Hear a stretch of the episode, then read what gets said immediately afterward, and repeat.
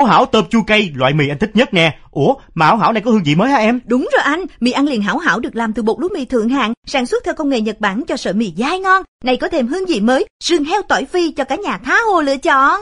Hảo hảo chất lượng Nhật Bản thêm vị mới, sườn heo tỏi phi ngon ngất đây. Chân thành cảm ơn sự quan tâm theo dõi của quý vị. Biên tập viên Nguyễn Ngọc cùng những người thực hiện thân ái chào tạm biệt. Chúc quý vị có một đêm ngon giấc.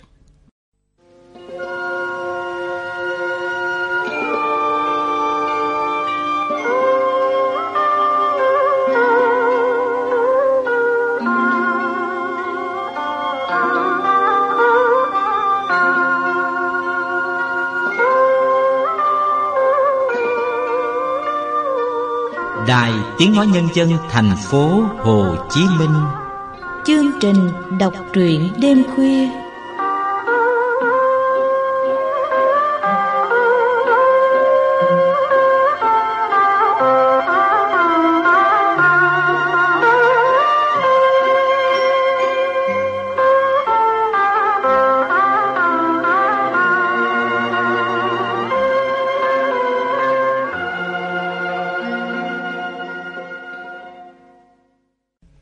Giả thân mến, trong chương trình đọc truyện đêm khuya tối nay, mời quý vị nghe tiếp tiểu thuyết Quê nội của nhà văn Võ Quảng.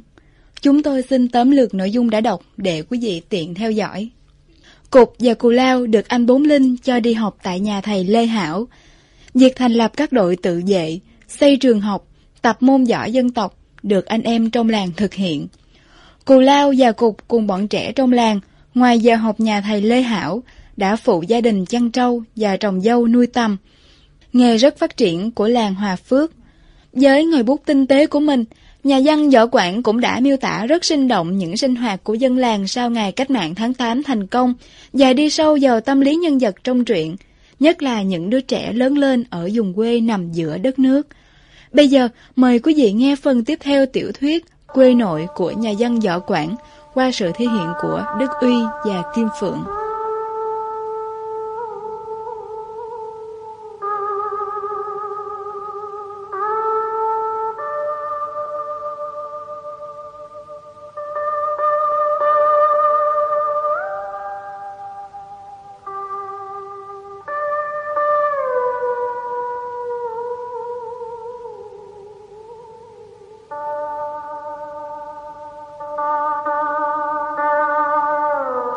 Và quỷ tất cả kéo nhau vào ngôi miếu giữa vườn đa. Tôi bước sát theo anh bốn như đang chui vào một cái hang tối mịt. Một ngọn đèn lồng được thắp lên. Tôi lờ mờ thấy có anh Long, anh Lực, chú Năm Mùi, thầy Lê Hảo và ba người nữa vừa ngồi xuống trước ngạch cửa. Ánh sáng và tiếng người quen thuộc đã làm tôi đỡ khủng khiếp. Họ móc túi lấy thuốc ra hút. Vừa hút thuốc vừa cười nói ồn ào. Qua câu chuyện, tôi biết tối nay họ hội họp ở đây để bàn việc kiện toàn các đội tự vệ, tập môn võ dân tộc, bàn việc làm trường. Trước tổng khởi nghĩa cũng chính nơi đây họ hội họp nhiều lần. Họ may cờ đỏ, rèn những cọc sắt đóng vào cây sung làm thành những nấc thang leo lên cắm cờ đỏ sao vàng. Chính ngọn lửa lò rèn đã làm cho chị ba khiếp vía. Họ cười ngặt nghẽo vì đã phao tin ma quỷ nổi loạn ở chòm đa lý. Làm vậy để giữ kín những hoạt động bí mật. Việc à, xây dựng trường học được bàn trước. Trường sẽ dựng ở chòm đa lý. Ở đây có đất rộng lại có bóng mát, tha hồ làm chỗ cho các em chơi. Phải xúc tiến gấp, trẻ con đang liêu lỏng, cần phải đi học gấp. Thầy Lê Hảo được tạm thời nghỉ dạy để lo việc xây trường. Chợt anh Long nhắc mọi người phải bắt đầu luyện võ. Trăng đã chén, mây đã sáng ngoài cây đa. Anh bốn mời tất cả ra chỗ trăng sáng. Mọi người đứng dậy, tôi và thằng Cù Lao đứng dậy theo. Anh Long bước ra trước. Người anh vừa cao vừa gầy, điệu bộ linh lợi. Anh là một tay võ giỏi, có quả đấm thôi sơn. Và có ngón đá hậu, ít ai sánh kịp. Trước đây anh đã đấu với anh bốn.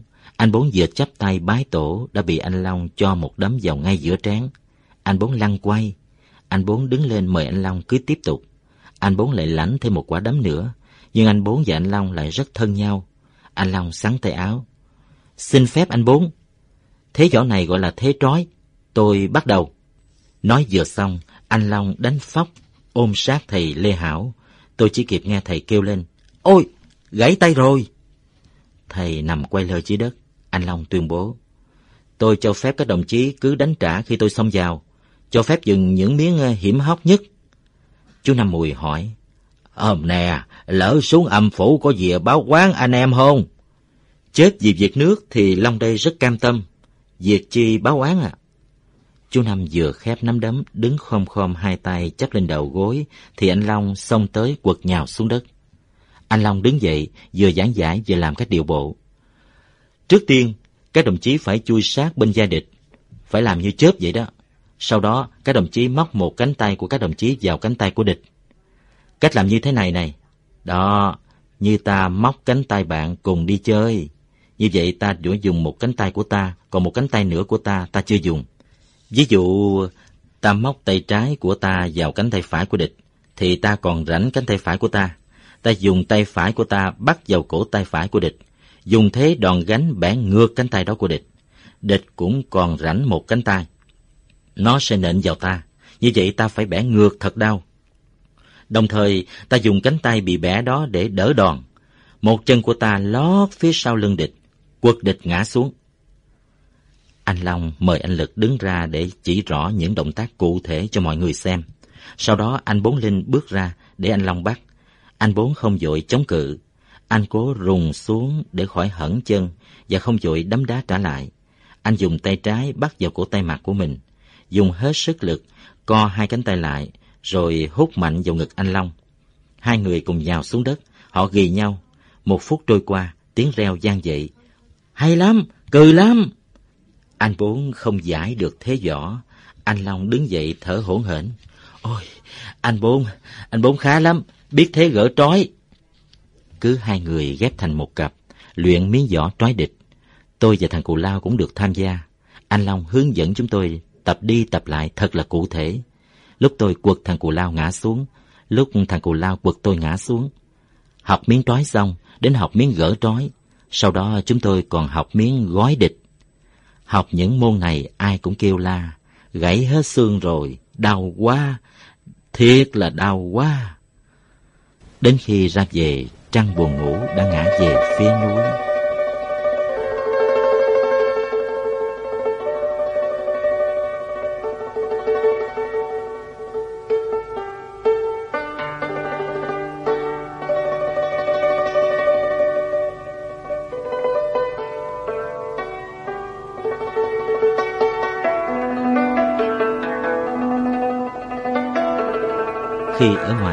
Chàm, một hôm chú Hai Quân nổi hát khe khẽ.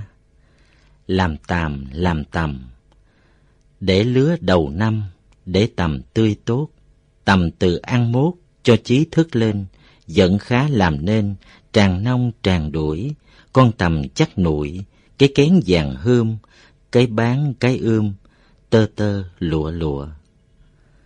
Thằng cù lao hỏi, làm tầm là làm chi? Chú hai nói, ở quê mình trồng dâu nuôi tầm nhiều lắm. Lúc ra cù lao chàm, chú chưa kể cho thằng cù lao nghe chuyện nuôi tầm. Chú hai nhớ lại rất rõ, cứ mỗi năm vào tháng chạp ở quê nhà, những trận lụt lớn chấm dứt. Màn mây được dán, trời quá trong và cao, con sông Thu Bồn trở lại hiền hòa. Trên cây sung, bọn ác đã kêu to, tánh rồi, tánh rồi. Khắp nơi chuẩn bị xuống đồng, thợ đào dâu đến lò rèn. Tôi lại lưỡi mai thật bén và lắp một cán mai thật dài. Cán mai đào dâu dọc sông Thu Bồn phải làm bằng gỗ kiền kiền dài non hai sải. Lỗ dâu có nơi phải đào lúc cán, đào một lỗ sâu đến hơn sải tay, rộng chỉ bằng hai bàn tay xòe. Việc đó không phải ai cũng làm được. Thợ đào dâu đứng đợi bên kia sông trong sương sớm mù đặc. Có tiếng bên này sông gọi to, tiếng kéo dài trên mặt nước. Cần hai mươi lưỡi mai, mời qua đây. Tiếng trả lời bên kia sông. Cần người gút dâu không? Thêm hai người gút. Hai mươi hai người phải không? Phải.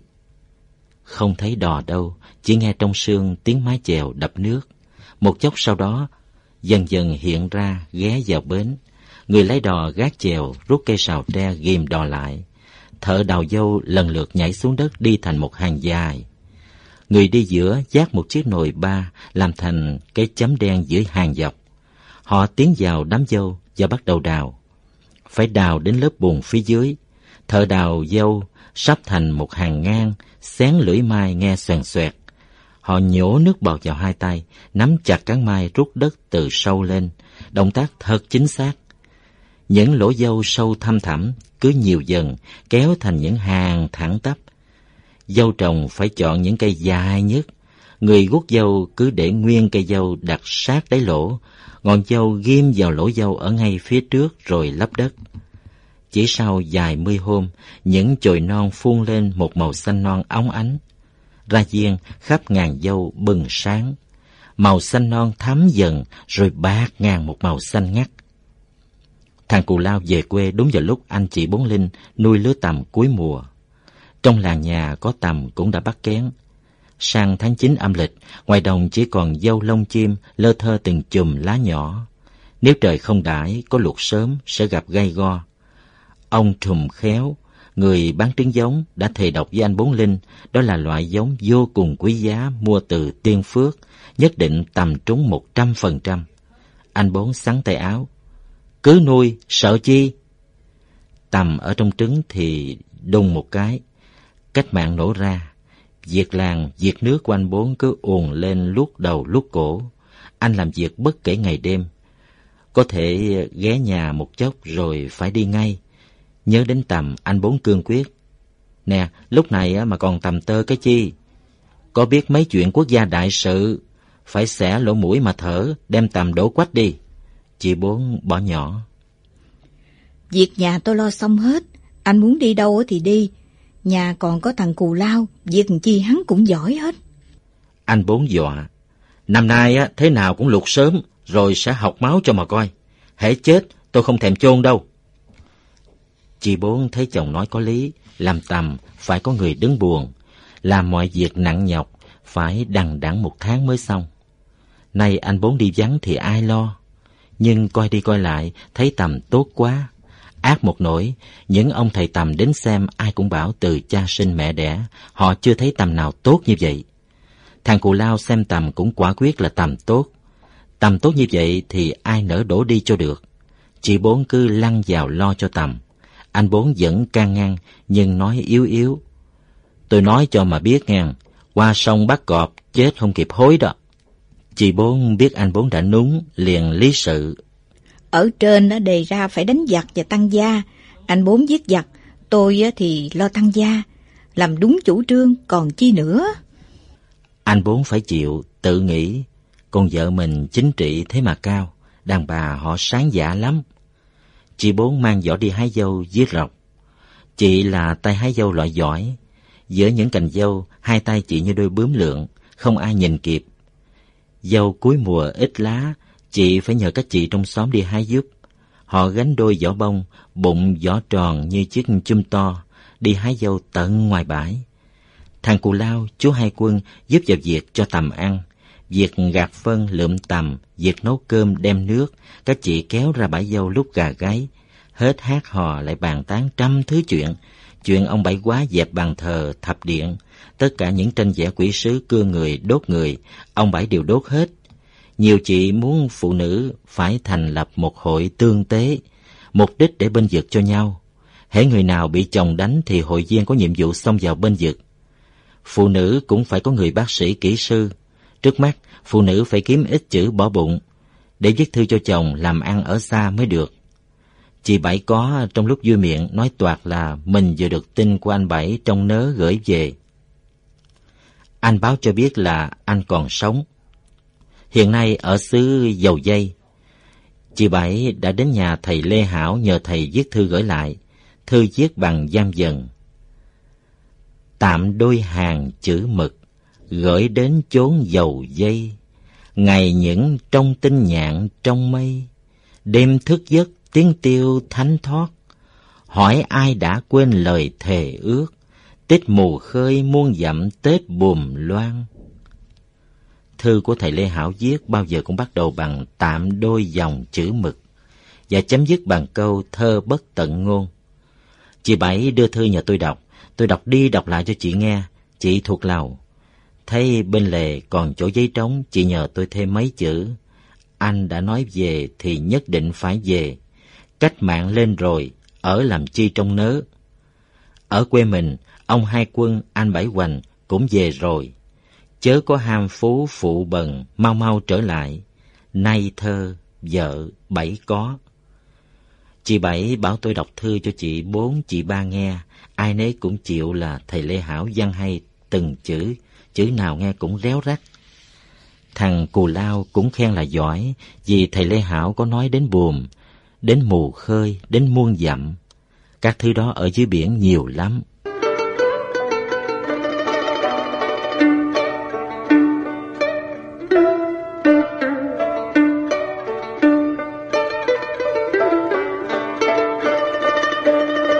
Đã đầu tháng 9 âm lịch, nhưng nắng vẫn như đốt. Buổi sớm mù tan, nắng đã lóa nóng. Càng về trưa, nắng càng cô lại. Chim chích mệt mỏi núp trong ngàn lá lặng thinh.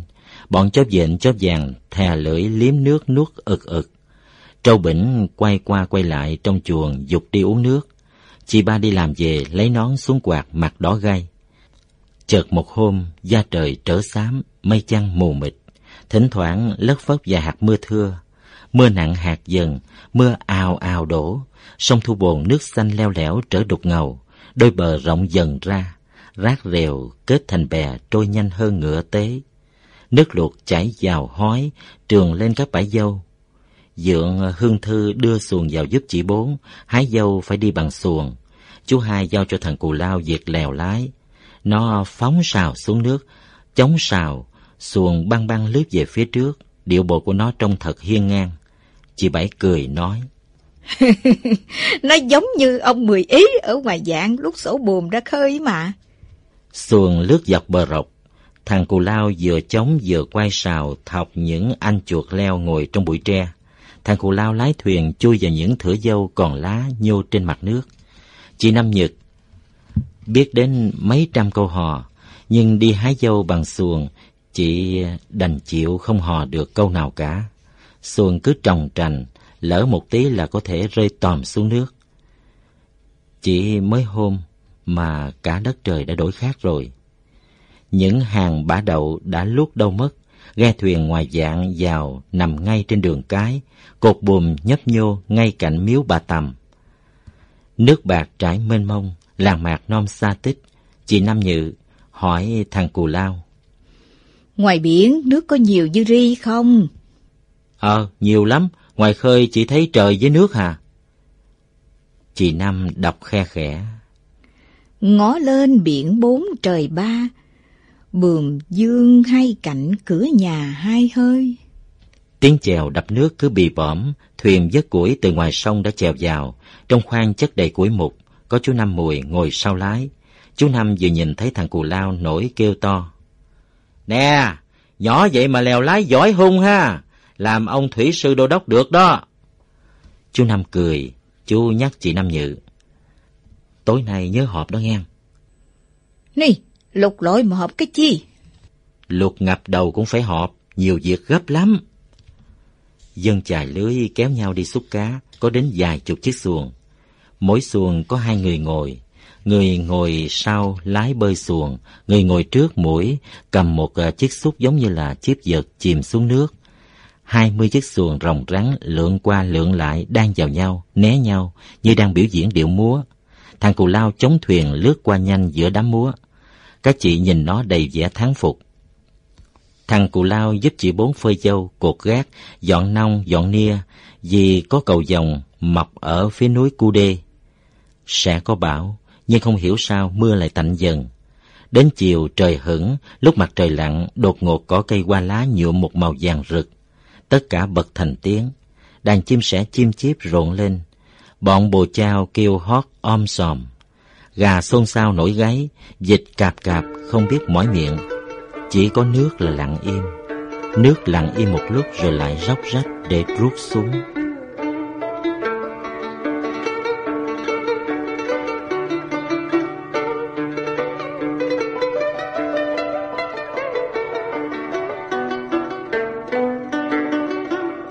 Anh muốn lên đi họp ở huyện, về đến nhà trời đã tròn bóng. Anh dỡ mũ móc vào cột, cởi chiếc sắt nâu treo lên móc. Chị bốn ở trong buồng chui ra hỏi ngay.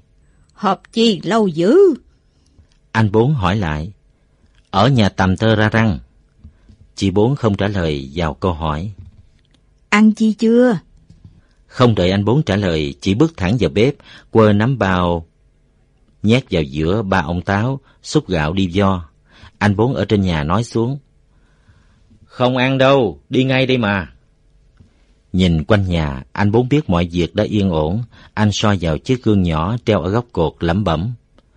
Ây cha, râu ria mọc dài quá hè. Đi qua chợ định hớt tóc lại quên mất. Anh xòe năm ngón tay chải ngược mớ tóc, khịt thật mạnh, muốn trút hết cái nóng ra khỏi người. Anh bước ra chỗ vải nước, múc gáo nước đầy, gặp người xuống, dội nước lên đầu, vừa dội vừa nói. Hết mưa lại nắng, nắng mới này độc lắm đà. Phải coi chừng, người ta xem giò ếch biết năm nay luộc sớm.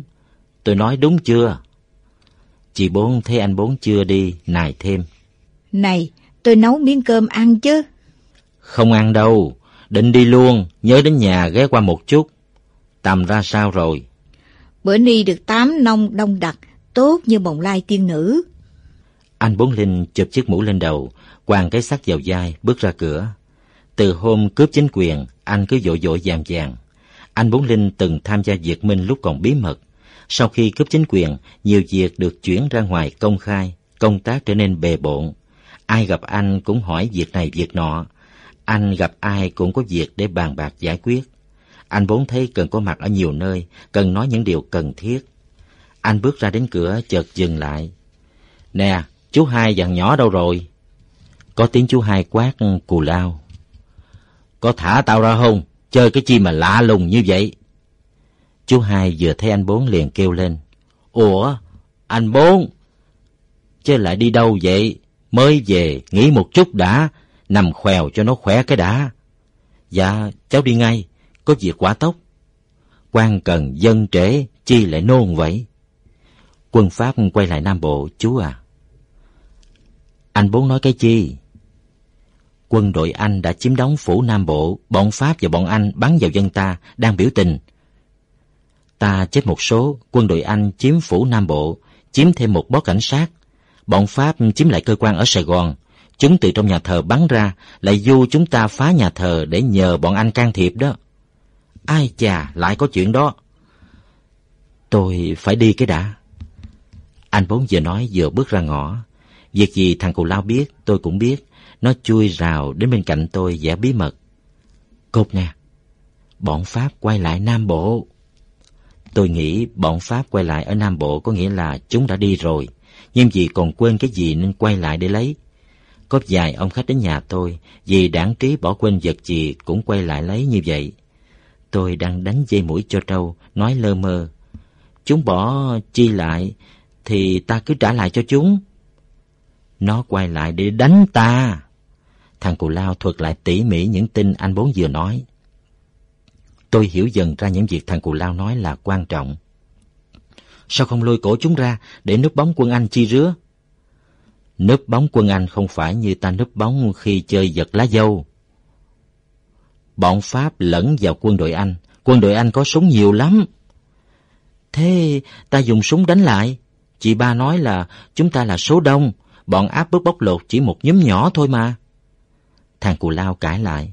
Khi chơi giật lá, bọn xóm dưới đã giết sạch bọn mình. Bọn mình đông gấp đôi. Thằng cù lao nói nghe có lý. Tôi không hiểu làm thế nào để thắng giặc. Đành phải nhìn nhìn lên mái nhà. Thằng cù lao cũng thấy bí, chợt nó dung tay. À, nếu, nếu đánh giặc rộng ra đây... Câu nói của thằng cù lao làm tôi thấy tình thế đột ngột trở nên căng thẳng. Tôi nhớ đến những việc kiến thiết đồ sộ nay mai.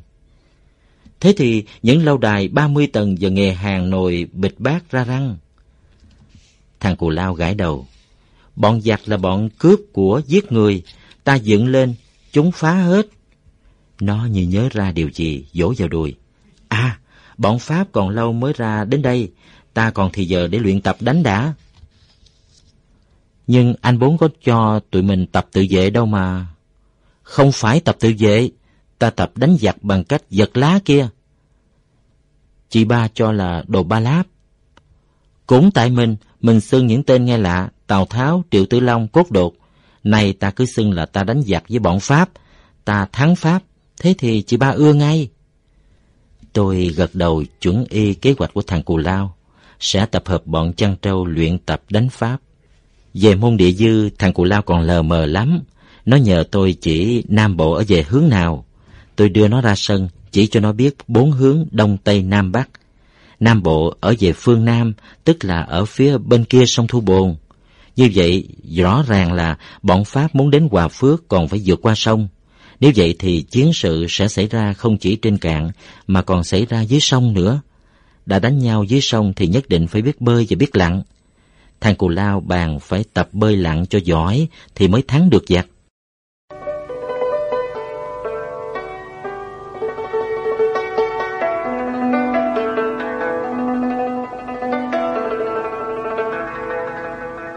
Thằng Cù Lao bơi rất cừ. Tôi cũng biết bơi, nhưng khi bơi tôi móc hai tay lia lịa như chó bơi. Môn bơi chó của tôi thật ra thì so với những môn bơi ếch bơi sải của nó không ra gì đâu. Thế nhưng nó chụm hai bàn tay đưa ra đằng trước, ung dung khoát tay rạch nước, nhẹ nhàng trường lên như ếch lội vậy. Nó xoay mình nằm thẳng nhìn trời, rút tay bơi dung dút qua bên kia sông, rồi lại bơi qua lại nó cho cách bơi của nó là cách bơi rất là bình thường và dễ tập lắm. Cách bơi chó mới thật là khó tập. Tôi kinh ngạc khi biết ở biển có người bơi hàng buổi dưới nước. Thằng cù lao bơi được hàng giờ lận. Tôi chỉ bơi năm ba phút đã đứt hơi mệt đến chết rồi. Thằng cù lao bảo tôi cùng bơi. Chúng tôi cùng dung tay để luyện cho quen. Sau đó cùng dung chân, cùng ngụp, cùng thở.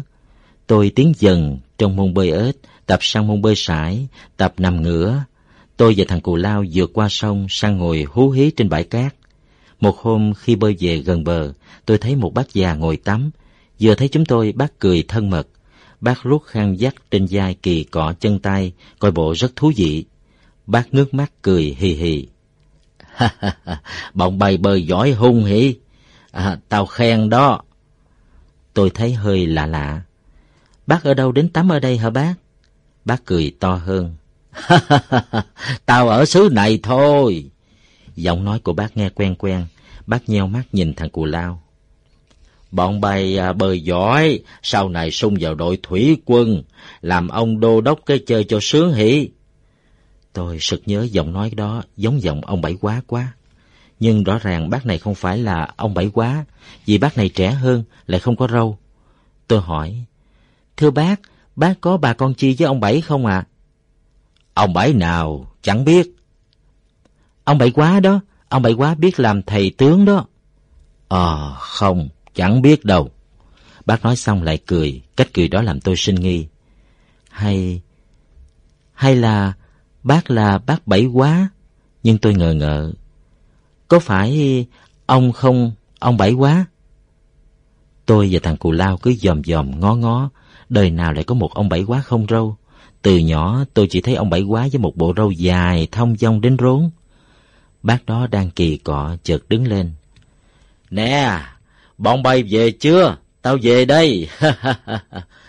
bác vừa đứng dậy, thằng cù lao đã chạy đến dòm vào chỗ mông của bác. Nó nổi reo to.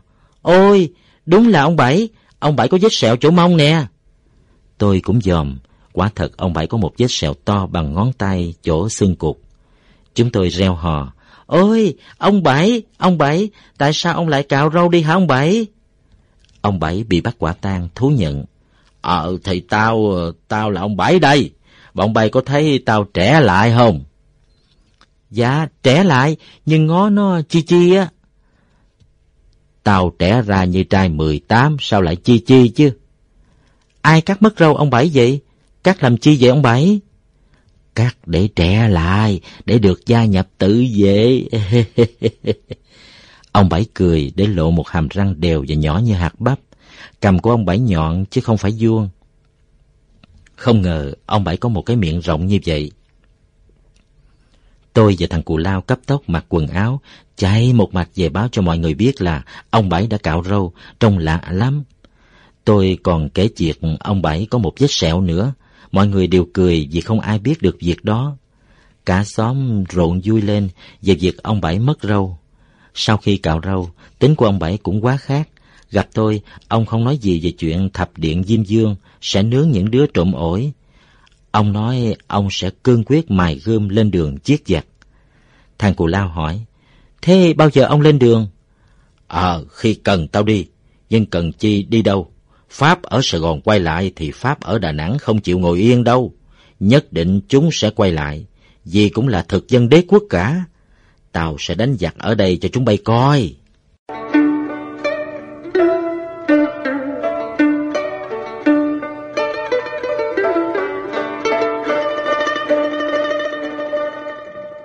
Thằng cù lao nghịch trổ trời chứ không phải cắn hạt cơm không bể như chị ba tưởng. Khi nó ở một mình với cha nó, cái tự do quá trớn của nó còn hơn nhiều đứa khác.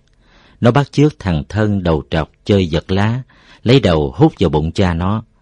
Cho một chùy ngã lăn quay nè. Cha nó kêu lên, ôi trời đất ơi, cái con khí này.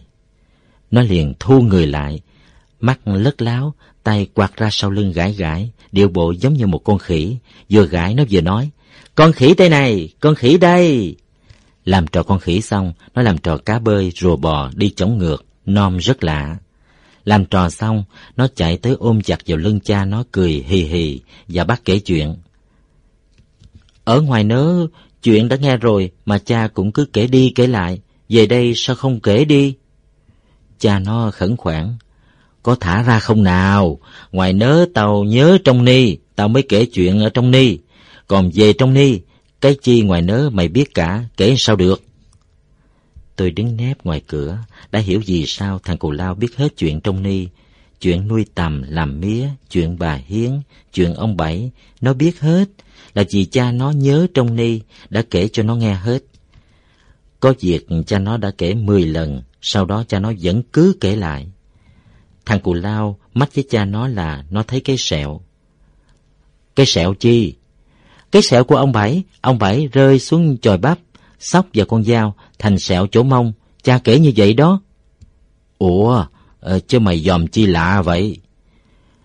Có dòm cái sẹo mới biết là ông Bảy quá, vì ông cạo mất râu rồi. Chú Hai quát, nè, về đây đã bảo đừng làm những trò bậy bạ mà. Thằng Cù Lao đồng ý là không nên làm những chuyện bậy bạ và sau này nó đi làm nghề. Nghề đó là nghề hàng nồi. Trước khi làm nghề hàng nồi, nó phải tập bơi. Tập bơi để đánh giặc. Vì giặc từ trong Nam ra hoặc từ Đà Nẵng vào đều phải vượt sông. Phải tập bơi thật giỏi mới thắng được giặc chứ.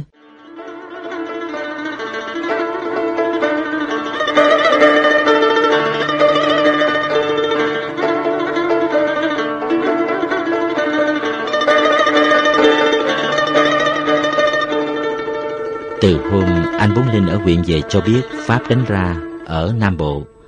Ai gặp anh cũng hỏi, cũng muốn biết tin tức một cách rõ ràng. Ông Bảy Quá còn muốn vào Nam Bộ đánh bọn xâm lăng. Tôi và thằng Cù Lao không chỉ tập bơi mà còn luyện các môn võ của anh Long dạy ở chòm Đa Lý. Anh bốn dặn chớ đem những chuyện học võ chòm Đa Lý nói cho người khác biết, vì đó là những việc bí mật. Khi đã biết đó là bí mật thì ở trong tôi, những việc đó cứ muốn tràn lên. Có lúc tôi phải cố đè xuống. Mỗi buổi sớm tôi và thằng Cù Lao ra trước sân luyện miếng vỏ trói, vỏ gói. Đối với bọn trẻ trong làng, nhất là mấy đứa cao giò, tôi ngứa ngáy muốn thử cho chúng một miếng trói để chúng biết mặt. Chị ba đi dự lớp huấn luyện ở huyện về, công việc của chị càng bận rộn. Có đêm chị phải thức khuya chép những bài học, chép lại những câu hay chị đã nghe được. Chị đọc cho tôi nghe một vài đoạn ta đã giành được tự do độc lập, đời đã đổi mới. Trước đây, ta nai lưng làm việc cho đế quốc, nay ta làm việc cho tổ quốc ta, ta làm việc tốt thì tổ quốc sẽ giàu mạnh, ta phải làm việc cho ra hồn. Chị ba dọn xong, nhìn tôi nói. Cục nghe chưa? Phải làm việc cho hồn, không phải đi vật lộn với bọn chăn trâu, bị cục u ở trên trán đâu. Chị đọc tiếp. Những người bị áp bức như chúng ta, trong nước có đến hàng triệu, trên toàn thế giới có hàng mấy trăm triệu, họ rất tích cực ủng hộ chúng ta.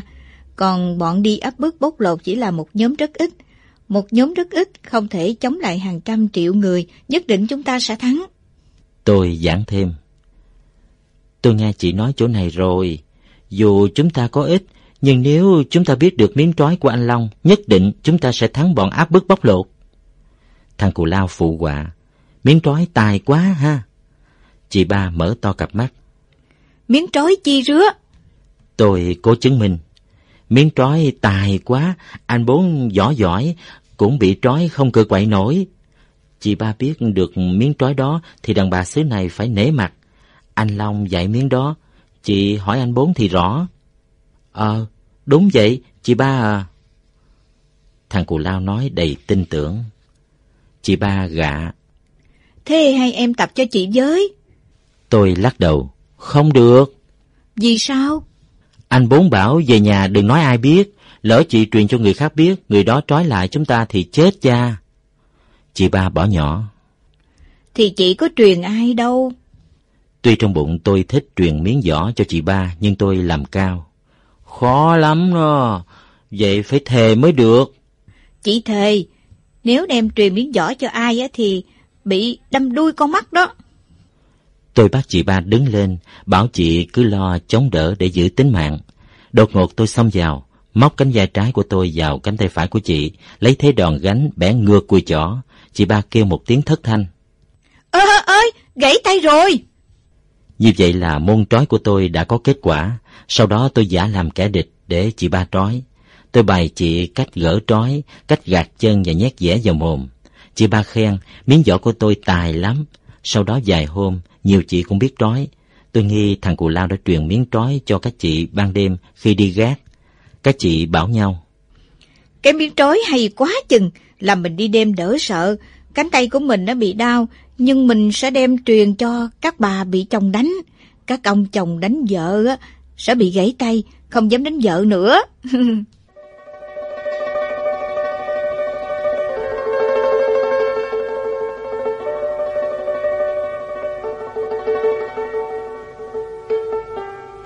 Cha tôi là lính ở tiểu đoàn 17, đóng ở Đà Nẵng, viết thư về thăm chú hai và thằng Cù Lao. Trong thư, cha tôi tỏ ý sung sướng nghe tin chú hai đã về làng. Cha tôi khen thằng Cù Lao nhỏ vậy mà dám vượt biển tìm về quê nội. Cháu là đứa con của cách mạng. Chú tin sau này cháu sẽ thành một cán bộ quân sự giỏi, lo bảo vệ quê hương đất nước. Về xưng hô thì chú hai phải gọi cha tôi bằng anh, nhưng trong thực tế cha tôi nhỏ hơn chú hai có đến mười mấy tuổi. Cha tôi viết, Chú hãy tin là từ nay đã chấm dứt mọi áp bức bất công, một thời đại mới mở ra trước mắt. Anh khuyên chú nếu còn sức khỏe nên gia nhập tự vệ để động viên con cháu phục vụ tổ quốc, nhân dân. Đoạn viết cho tôi, nhưng lời lẽ trong thư lại khác hẳn. Mỗi lời trong thư nghe như mỗi nhát roi quất. Tao nói cho thằng cột biết, khi được thư này phải chấm dứt ngay những việc à, xưng hùng xưng bá, nào Tào Tháo, nào Triệu Tử Long. Việc đánh đá ngoài sông, việc làm cho thằng Cù Lao phải bị cục u trên trán. Hễ tao còn nghe những chuyện bậy bạ như trên, thì tao về đánh đòn cho mà biết. Đời đã đổi mới, ai cũng phải học hành thật giỏi để làm việc cứu nước, cứu dân. Cha tôi viết tiếp, khi được thư này, thằng Cục phải đóng dở đi học ngay. Nếu lớp thầy Lê Hảo có tạm nghỉ để lo xây dựng trường mới, thì cũng phải học. Cứ buổi tối đem dở ra ngoài nhà anh bốn, nhờ anh bày cho vài chữ. Đến đoạn nói về con trâu bỉnh, cha tôi viết dài không kém. Từ đời ông cho chí đời cha, nhà ta cứ phải cày thuê cuốc mướn. Nay cách mạng lên rồi, phải để cho thằng Cục đi học. Không thể có cái mã nào chỉ phát toàn chăn trâu. Mẹ nó và con ba phải đến nhà ông phó sáng, giao con trâu bỉnh cho ông ta. Nói lý do là tôi bận công tác xa, còn thằng nhỏ hiện nay phải đi học, không thể nuôi rẻ nữa. Con trâu bỉnh là trâu của ông phó sáng, cha tôi nuôi rẻ. Khi trâu bỉnh đẻ con, nghé đầu thuộc về ông phó sáng, nghé thứ hai thuộc về cha tôi. Và cứ thế, số nghé sẽ chia làm đôi. Đến mùa cày cấy, cha tôi phải cày không công một số đất ruộng của ông phó. Cha tôi đoán trước ở nhà vẫn còn tiếc rẻ con trâu bỉnh nên tái bút. Mọi việc phải tính gọn lại, không nuôi trâu bỉnh làm gì, phải để cho thằng Cục đi học. Mọi người đều phân dân, con trâu bỉnh đã nuôi sống gia đình tôi. Tôi lớn lên nhờ vú mẹ và nhờ công lao khó nhọc của nó. Ngày trước, khi cha tôi đi cày, có đánh nó, cái đó cũng vì bắt buộc. Cha tôi hiểu rõ nếu nó né kéo cày đi chậm thì bát cơm của tôi sẽ bị lúng đi. Con trâu bỉnh về ở với chúng tôi đã hơn 7 năm. Nếu cộng những vết roi rớm máu quất vào sườn, vào chân nó, thì con số đó đến hàng chục dạng. Những lời chửi mắng cho nó là con khỉ, con tinh, cần để đói cho xanh xương, cho đến hàng triệu lời. Cũng may, những lời chửi mắng tan ra rồi bay mất. Nếu nó động lại thì cả nước sông Thu Bồn cũng không rửa hết. Con Bỉnh bị chửi mắng nhiều nhất vào cuối mùa đông và đầu mùa xuân là mùa đường mía. Thường đến tháng chạp thì mía già, nhà làm đường bắt đầu dựng chòi ép mía. Họ phải ép cho được vài thùng nước mía trước lúc trời sáng. Đó là mùa trâu bỉnh bị chửi mắng và đánh đập nhiều nhất. Tôi đưa trâu bỉnh đi ép mía thuê khắp các chòi đường trong làng. Con trâu bỉnh rất khỏe, nhưng vừa thấy ách, che nó đã hoảng sợ rồi. Nó biết ách che còn nặng gấp mấy ách cài. Nó lùi lại, tôi phải kéo dây mũi thật căng. Thợ ép mía phải cho một roi thẳng cánh vào đít nó, nó mới chịu bước. Thợ ép mía nâng ách đặt lên cổ nó, cột dây rồi hô to. Bước! Trâu bỉnh chỏi chân rướng cổ cố bước. Bước được một chốc thì tiếng thở đã ho he, nước giải trào ra trắng xóa. Nó cố rướng lên, nhưng hai chân không bước được nữa. Thợ ép mía xông đến quất tới tấp vào mông vào chân nó. Trâu bỉnh quay quắt, tôi xông vào giật roi nổi thét. Trời ơi, đánh chết trâu tôi còn gì?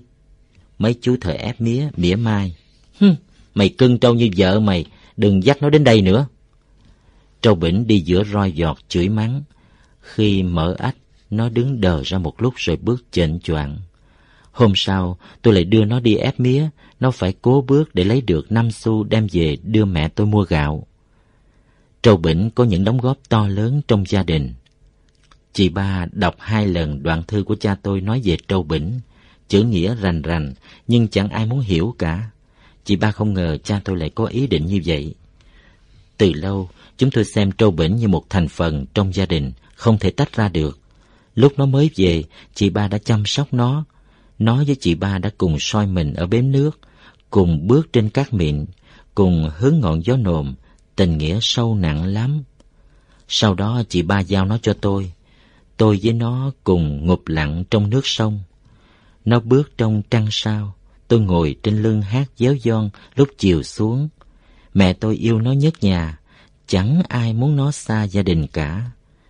Về việc trả con trâu bỉnh cho ông Phó Sáng, ý kiến anh Bốn Linh rất dứt khoát. Chưa cần trả cho ông Phó Sáng, thằng Cù Lao vừa đi học vừa chăn trâu. Nếu nó bận học á, thì gửi trâu cho chú Năm Mùi. Chú ưng nuôi thêm con trâu để có phân bón ruộng. Chẳng phải cày bừa gì cho ông Phó Sáng nữa.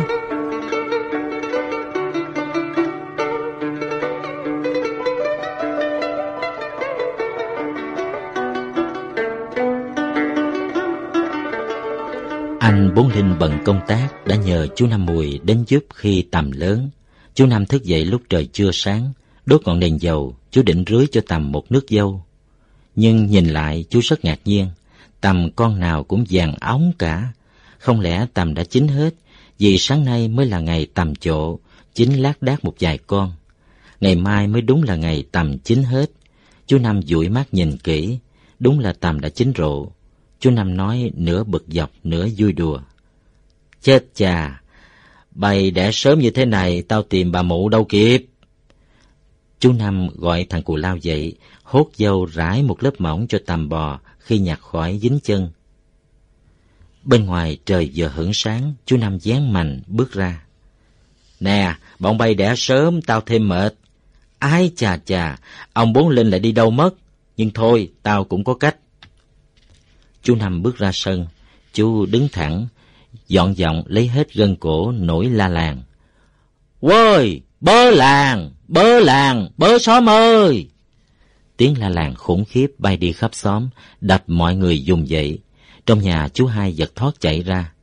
Cha, chứ cái chuyện chi vậy hả chú Năm? Chú Năm không trả lời, càng la làng, in ỏi. Bớ làng, bớ làng đến cứu! Nè nè, bộ anh điên hay sao hả? Người ta tưởng ờ, có án mạng đó. Tôi chui rào chạy sang nhà anh bốn. Chú Năm đang la làng một cách vui vẻ. Chú Năm la làng tiếp một chầu nữa mới chịu bước rào. Ngoài cổng đã thấy ông kiểm lại hớt hơ hớt hải chạy đến quảng hốt. Cái chi thế hả? Cái chi thế hả? Ông bảy quá chạy đến tay cầm cây côn. Mẹ ơi, mới bận mắt, chi mà la làng ghê quá vậy? Thầy Lê Hảo nói không ra hơi. Ôi cha, cách mạng lên rồi, việc chi cũng phải lời thuận lẽ êm chứ. Nhà anh Bốn Linh bỗng quá rộn rịp. Ông trưởng đinh giai quàng chiếc mỏ tre nói hỗn hển. Có đánh người hoặc trộm trâu, phải nổi mỏ cho làng biết. Ông Tư Đàm băng rào chạy xuống, ông Bốn Rị tay cầm con dao chạy lên, ai cũng hỏi nhau, chi mà giữ rứa hỡi. Chú Năm Mùi bước ra, dòng hai tay trước ngực rất lễ phép. Dạ, à, bà con này đến đông đủ, tôi mới dám nói. Đáng lý ra, anh Bốn Linh được à, ở nhà lo cho tầm, nhưng anh bỏ việc nhà đi lo việc nước. Anh Bốn nhờ tôi đến giúp. Đúng ra, sáng mai tầm mới lớn mới kịp tin bà con. Không ngờ nó thấy mình bận, nó chính hết cả. Làm ruộng ăn cơm nằm, làm tầm ăn cơm đứng. Việc phải làm liền, tôi phải mời bà con đến, xin mỗi người một tay. Mọi người thở vào. Ôi, tưởng cái chi? Ông làm tôi sợ mất máu. Tôi nghĩ cách mạng lên rồi, sao còn việc trộm cướp? Phải bắt dạ ông này mới được à. Chú Năm Mùi dán áo giả vờ nằm xuống.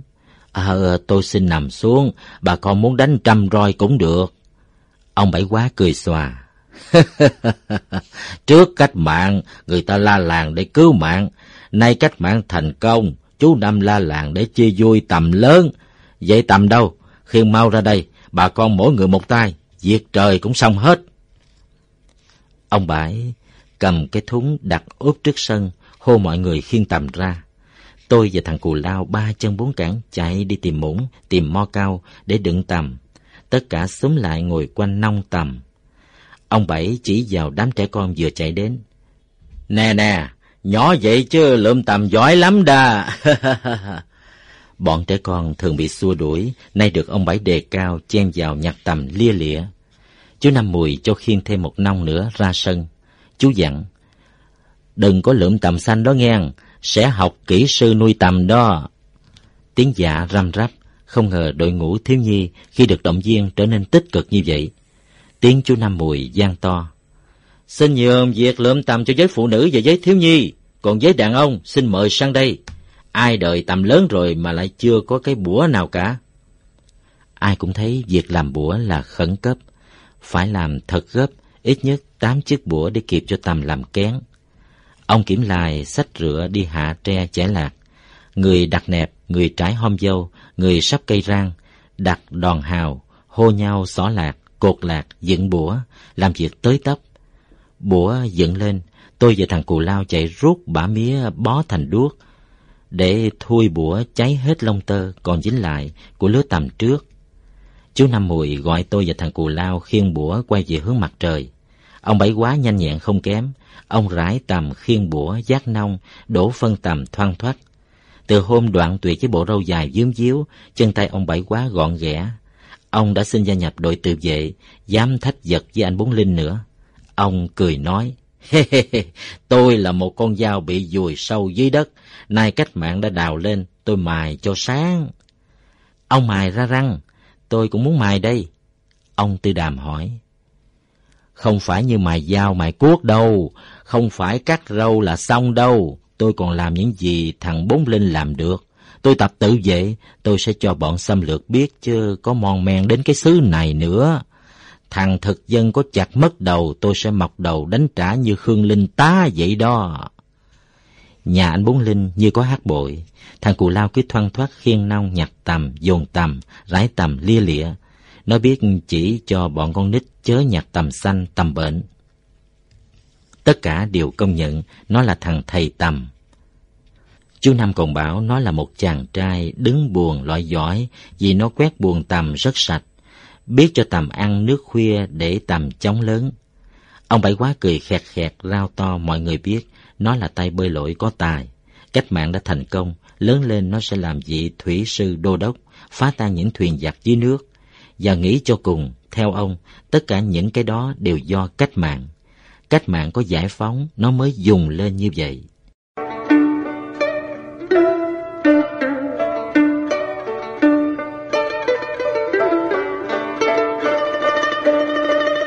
Tiếng cười nói ồn ào, chờ con vện của chị bốn dục chạy té ra ngõ, mắt đuôi lia lịa, chị bốn đã về. Chú Năm đứng lên gọi. Nè, mời bà mau vô đây, lấy nếp lấy đường ra nấu mau một nồi cháo ngọt, phải nấu nồi to nghe. Cách mạng lên rồi, không cần cóp nhặt từng xu chi cho mệt.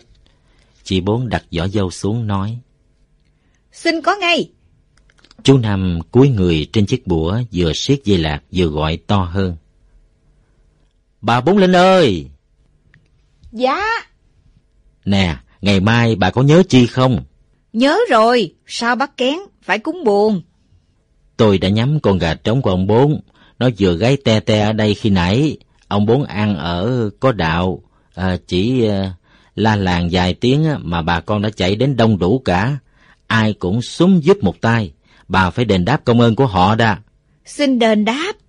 Đền đáp không phải nói suông là xong đâu. Người lớn ít nữa cũng phải có xôi với thịt gà. Trẻ con cũng phải chè xôi đó. Xin nhớ, bắt kén xong còn phải gánh trả đòn hào, hôm dâu. Cũng phải nhờ chú Năm giúp cho một ngày nữa. Tôi không làm nữa đâu. Tôi bị ông bốn đấm vào vai, vai tôi bị sưng dù lên đây nè. Từ hôm ở chòm đa lý về, tôi không làm được việc chi nữa. Đã là đấu chơi thì các ông phải đánh nhau nhẹ nhẹ thôi. Đằng này cứ thẳng tay đấm đá. Ông bốn đã nhiều lần bị u đầu và học máu. Tôi sợ mất vía à.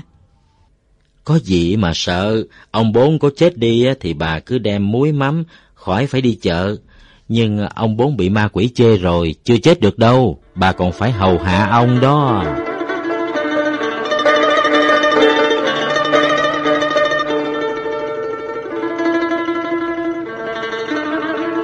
Chú Năm Mùi gọi tôi và thằng Cù Lao giúp chú quay bủa về hướng khác để tầm đỡ nắng vì tầm đã rút ổ. Tầm trong nông đã nhặt xong, các chị hái dâu đội nông ra rọc, kỳ cọ giặt vũ. Tiếng đập nông nghe phành phạch như tiếng trống lũng. Tôi và thằng Cù Lao khiêng hết giường phản ở nhà trên đem dồn xuống bếp. Bàn ghế phải cấp tốc đưa hết ra sân lấy chỗ vầy tầm. Thằng Cù Lao đổ than vào nồi, quạt lửa. Chú Năm Mùi hướng dẫn đặt bũa chụm đầu vào nhau, cứ hai bũa chụm lại thành một, giống như hai mái nhà. Dưới bũa phải đặt nồi lửa để sưởi cho tầm được ấm. Chị bốn đã rang sẵn mấy nồi bắp để phục vụ đội ngũ dày tầm. Tôi và thằng Cù Lao nhai bắp rang, ngồi lắng nghe chú Năm kể chuyện. Toàn những chuyện đùa. Ông bán trứng tầm, người đào dâu, chuyện chế giễu những kẻ ngu xuẩn, bọn quan lại hống hách. Nhiều chuyện có những chi tiết rất tục, làm chúng tôi cười lăn lóc, suýt ngã vào nồi than. Chú Năm nheo mắt cười hì hì. He he, nè, nay cách mạng thành công, tao mới dám kể cho bọn bay nghe đó nghe không? Trước đây tao phải kín miệng vì nó động thời thế. Chú Năm kể những tích tuồng hát bội. Chú thú thật, chú đã mê hát bội đến quên ăn quên ngủ. Con mắt của chú trũng xuống, sâu bằng cái chén tống. Râu ria chú mọc ra, tóc dài phải búi thành một đùm sau gáy. Tôi chứng minh thêm. Hèn gì thím Năm nói với mẹ cháu là thím xấu số, gặp phải thằng chồng mê hát bội. Thím Năm thề thím sẽ đốt rạp hát bội đó.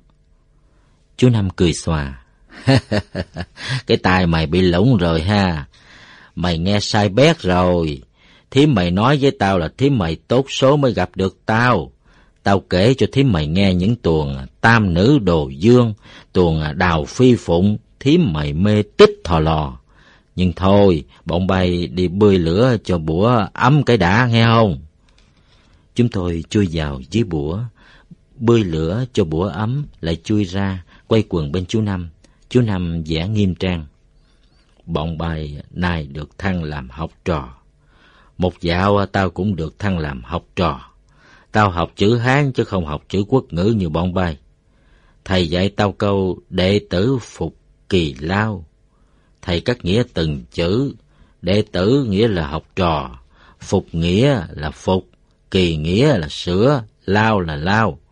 Đệ tử phục kỳ lao nghĩa là học trò phục sửa lao. Tao cũng chẳng hiểu Thanh Hiền muốn dạy điều chi. Ở sao tao nghĩ ra cái chữ kỳ đây nghĩa là kỳ cọ. Kỳ cọ khi ta ra tắm ở ngoài ao đó. Tao bèn đọc ờ, đệ tử phục kỳ lao, nghĩa là học trò phục ngoài ao. Mạng ơi, thầy đánh tao hai roi. Nhưng ít ra tao cũng tìm được nghĩa lý của câu thánh dạy. Chú Năm chỉ vào thằng Cù Lao. Cái tên của mày cũng là Cù Lao hay là Kỳ Lao chi đó.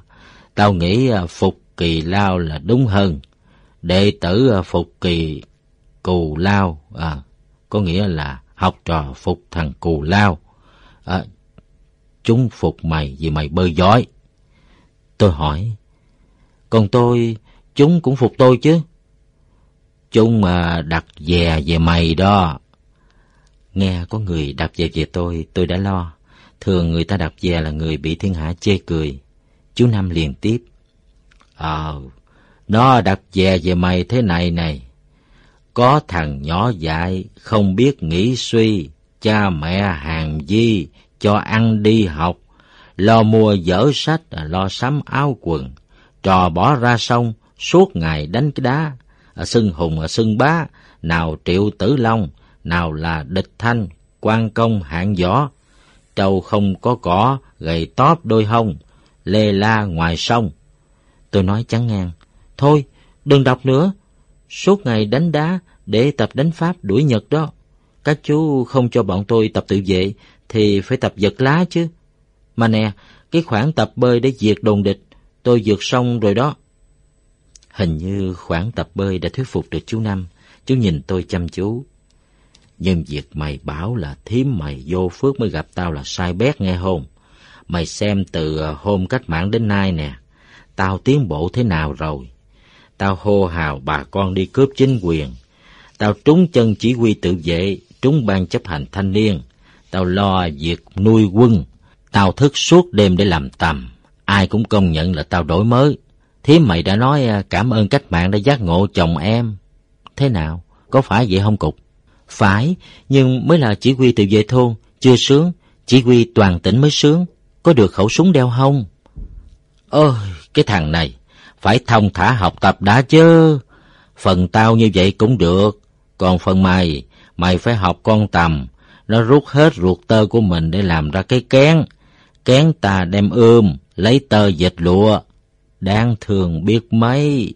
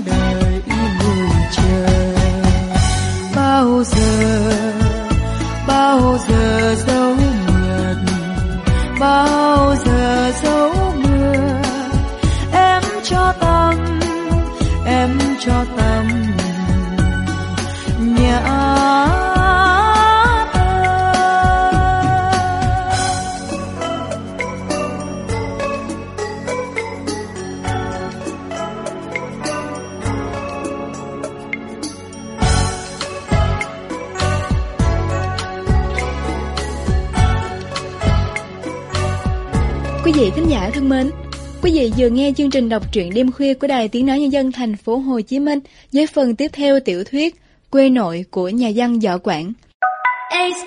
Bà xã ơi, nấu món gì mà thơm quá vậy? Làm bà đói bụng quá chứ. Bí mật ông xã đoán đúng sẽ được ăn liền đó.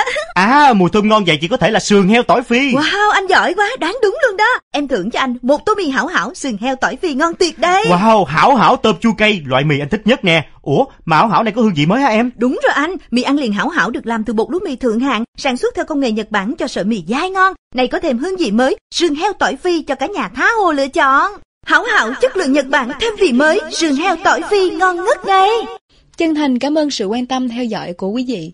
Biên tập viên Nguyễn Ngọc cùng những người thực hiện. Thân ái, chào tạm biệt. Chúc quý vị có một đêm ngon giấc.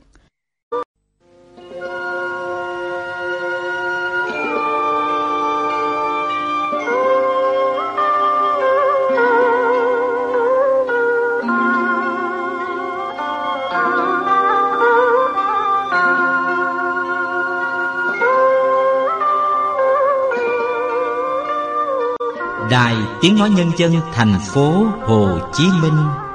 Chương trình đọc truyện đêm khuya.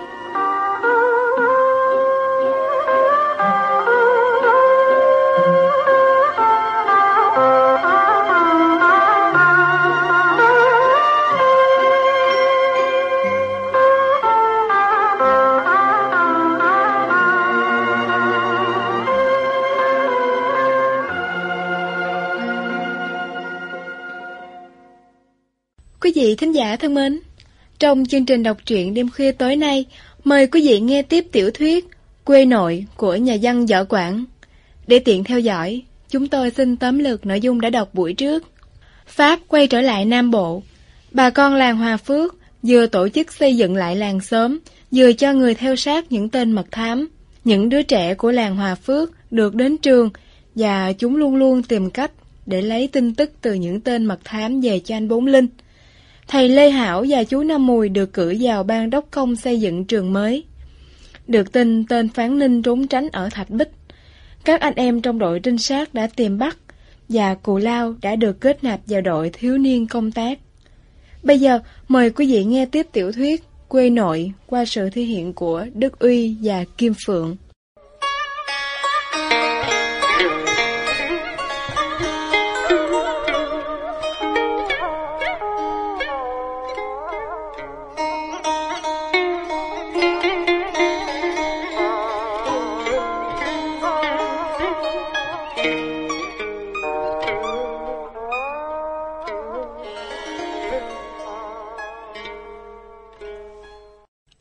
Sáu công tác ở Đà Nẵng về thăm nhà, cũng để bàn với anh Bốn Linh một vài việc.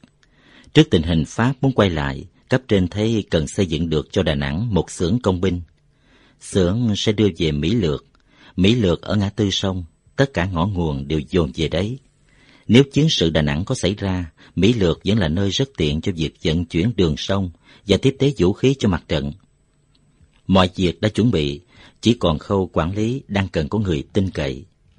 Anh Sáu nhờ anh Bốn Linh tìm thuyền, lo mọi việc chuyên chở. Anh Sáu trao đổi với chú Hai nên nhận một công tác trong công binh xưởng. Việc học hành của thằng Cù Lao, anh Sáu sẽ đảm nhận. Lúc đầu chú Hai còn phân dân vì chú thích được nhận một công tác ngay ở địa phương. Nhưng nghĩ đi nghĩ lại thấy làm ở một công binh xưởng, dù lo việc vận chuyển cũng có một cái gì vinh quang, vì đó là công tác quân sự. Nhưng điều làm cho chú hai vui nhất là thằng Cù Lao, được đi theo anh Sáu để anh rèn luyện cho nó trở nên người tốt. Trước tiên là trị cái thói tự do quá trớn của nó. Chú hai nhận công tác ở xưởng công binh và thằng Cù Lao về Đà Nẵng. Không ngờ sự đời lại thay đổi đột ngột như vậy. Thằng Cù Lao sẽ từ giả hòa phước. Tôi với nó sẽ xa nhau. Tôi cứ yên trí tôi với nó mãi mãi cùng nhau chăn trâu, cùng nhau chơi vật, cùng tắm mát trên sông Thu Bồn, cùng học một trường ở chòm Đa Lý. Sau này cùng vào bộ đội, cùng chiến đấu ở một mặt trận. Tôi nói gì thằng Cụ Lao cũng cho là phải. Thằng Cụ Lao nói gì tôi cũng thấy là hay. Không ngờ nó lại xa tôi. Lúc này tôi mới cảm thấy thằng Cụ Lao rất cần cho tôi. Tôi chẳng có gì làm quà cho nó, nó cũng chẳng có gì tặng tôi. Thằng Cù Lao sẽ xuôi thuyền đến phố Hội An, sau đó lên ô tô đi Đà Nẵng. Anh bốn đi họp hội nghị nuôi quân ở Hội An, sẽ cùng đi với chú hai. Tôi cũng được đi tiễn thằng Cù Lao, đi đò xuôi cho tới phố. Mặt trời gác núi, một ông trăng tròn rời rợi bay lên đậu trên chòm tre làng. Chúng tôi ăn xong cùng ra bến Hòa Phước. Bà Phương chuyên đưa khách đi Hội An chờ sẵn. Bà nhận cái gói của chú hai và cái túi vết của tôi cất vào khoang, đón chúng tôi lên thuyền. Thuyền nhổ xào, gió thổi hiu hiu. Bà Phương suốt đời lên xuống sông Thu Bồn thuộc lào từng bến nước. Khi thuyền qua mỗi khúc sông, bà lại nhắc. Vân Ly kia, đào hòa kia rồi, gái ơi, gọi đò đi con. Chị gái con bà Phương đang chèo, đằng lái gọi lên gian giọng. Ai có xuôi đò không? Có tiếng trả lời từ trong bờ. Ghé vô đây. Có thiệt không? Sao không thiệt? Ai gọi chơi làm chi? Thuyền bà Phương quay mũi vào bờ. Chiếc cầu dáng trên thuyền được đẩy xuống mé nước để khách bước lên. Thuyền lại quay ra sông. Mái chèo của chị gái lại đập nước hất lên những mảnh bạc loang loáng lướt dội bên thuyền. Có khách nằm trong khoang nhắc. Đi đò xuôi muốn nghe câu hát, mời hát lên cho vui. Bà Phương ở đằng sau lái dục. Hát lên đi con. Điệu hát chèo thuyền của chị gái vang lên. Tôi nghe như có cơn gió chiều thổi nhẹ nhẹ qua cánh đồng rồi vút bay cao. Đôi cánh thần tiên như nâng tôi bay lơ lửng, đưa đến những bến bờ xa lạ. Trước mắt tôi vừa hiện ra con sông, giống như sông Thu Bồn, từ ngang trời chảy lại. Đằng chân trời có vô số cánh buồm, như cánh bướm trắng tôi từng gặp trong giấc mơ. Hai bên bờ trải rộng ngàn châu xanh, lúc lấp lánh trong sương mai, lúc hát hiu trong mưa thu gió thổi. Chị gái đã dứt câu hò, tôi vẫn còn nghe nao nao. Tất cả khách trong thuyền reo lên. Cha mẹ ơi, hay chi, hay quá vậy chứ, mời hát nữa đi. Chợt từ trong chiếc thuyền xuôi bên cạnh, vang lên giọng hò của một chị khác réo rắt không kém. Nội dung câu hát trách thuyền chị gái sau nở chê thuyền bạn, không biết đón gió bể khơi. Vừa mới đến các phố phường đã nỡ quên bến cũ. Chị gái trả lời là thuyền bạn chưa có lầm, cảnh vật trên sông luôn luôn nhắc nhở. Khi thấy bãi dâu bạc ngàn của Sáu Châu Quảng Quế, khi thấy bãi ngô giao thủy trổ cờ, thấy khói của lò dôi thanh hà tỏa ra mù mịt, thấy lụa tơ của Thi Lai, ống vàng phất phới, khi nghe tiếng khung cưỡi phú bông rầm rập, nước mùi hương. Về Hội An ăn bát cao lầu béo ngậy, tất cả đều nhắc nhở ta, nhớ đến thuyền bạn. Nếu bạn chưa tin, hãy hỏi ông Trăng kia thì biết. Thuyền bên kia đáp lại, ta đã hỏi ông Trăng rồi, hỏi ông Trăng trên trời và cả ông Trăng dưới nước. Tất cả bảo rằng mối tình giữa thuyền bạn với thuyền ta chưa hề pha nhạt. Như vậy, dẫu bòn lon ở nguồn sông con quá cay, khoai trà đọa quá đắng, cao lầu quá khét, trầu cao quá nhạt, cây mai vàng trổ bông tím, cây bầu, cây bí trổ hoa nâu, núi thạch bích biến thành biển, cửa đại chiếm biến thành gò, bên tả bên hữu hòn quắp, núi chúa bị lấp xuống biển. Dẫu tơ tầm bị đứt đoạn, lụa tơ bị đứt nát, ta vẫn chẳng quên nhau. Tôi thúc vào vai thằng Cù Lao hỏi, Cù Lao, nghe chưa? Thằng Cù Lao nói trong hơi thở, Ờ, nghe rồi, không quên nhau đâu, mình không thích ở Đà Nẵng đâu, hay cục ra Đà Nẵng với mình đi. Dài hạt mưa rơi lốp đốp, tôi và thằng Cù Lao vào trong khoang, thuyền có gió lắc lư như một chiếc võng. Tôi chợp mắt lúc nào đó không hay biết. Và khi thức dậy thì nhìn thấy nhà ngói từng hàng bày ra trước mắt. Tiếng bà Phương dục. Tới phố rồi đó, mời dậy đi ăn cao lầu. Anh Bốn Linh đưa chúng tôi qua những đường phố có những hiệu buôn chen chúc. Chúng tôi ghé vào quán ăn món cao lầu béo ngậy, đi ngang qua chùa cầu có bốn con khỉ đắp bằng vôi, ngồi bốn góc giống như những con chó, rồi lên bến ô tô đi Đà Nẵng. Chú Hai Quân và thằng Cù Lao lên xe, xe mở máy, xe chạy đến chỗ con đường cong. Xe bị lấp sau mấy cây gạo. Tôi nhìn theo thằng Cù Lao một chập lâu mới quay lại.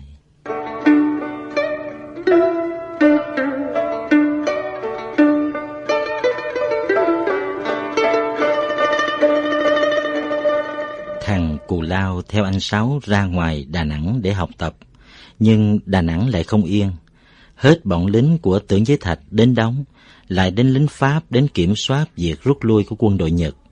Chúng có nhiều âm mưu đen tối. Anh Sáu phải cho thằng Cù Lao về lại Hòa Phước ở danh Bốn Linh để tiếp tục việc học tập. Chú Năm Mùi gặp nó cười hì hì. À, về đó hả? Hay lắm, đang cần có chú đây. Chú Năm Mùi nhìn sang phía tôi. Cả thằng Cục nữa, cũng đang cần mày nè. Cách mạng đổi đời, chúng mày thăng chức mau đã giữ ha.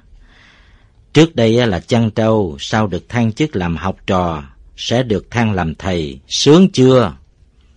Trước đây bốn tháng, tôi chăn con trâu bỉnh. Mọi người gọi tôi là thằng, thằng cục.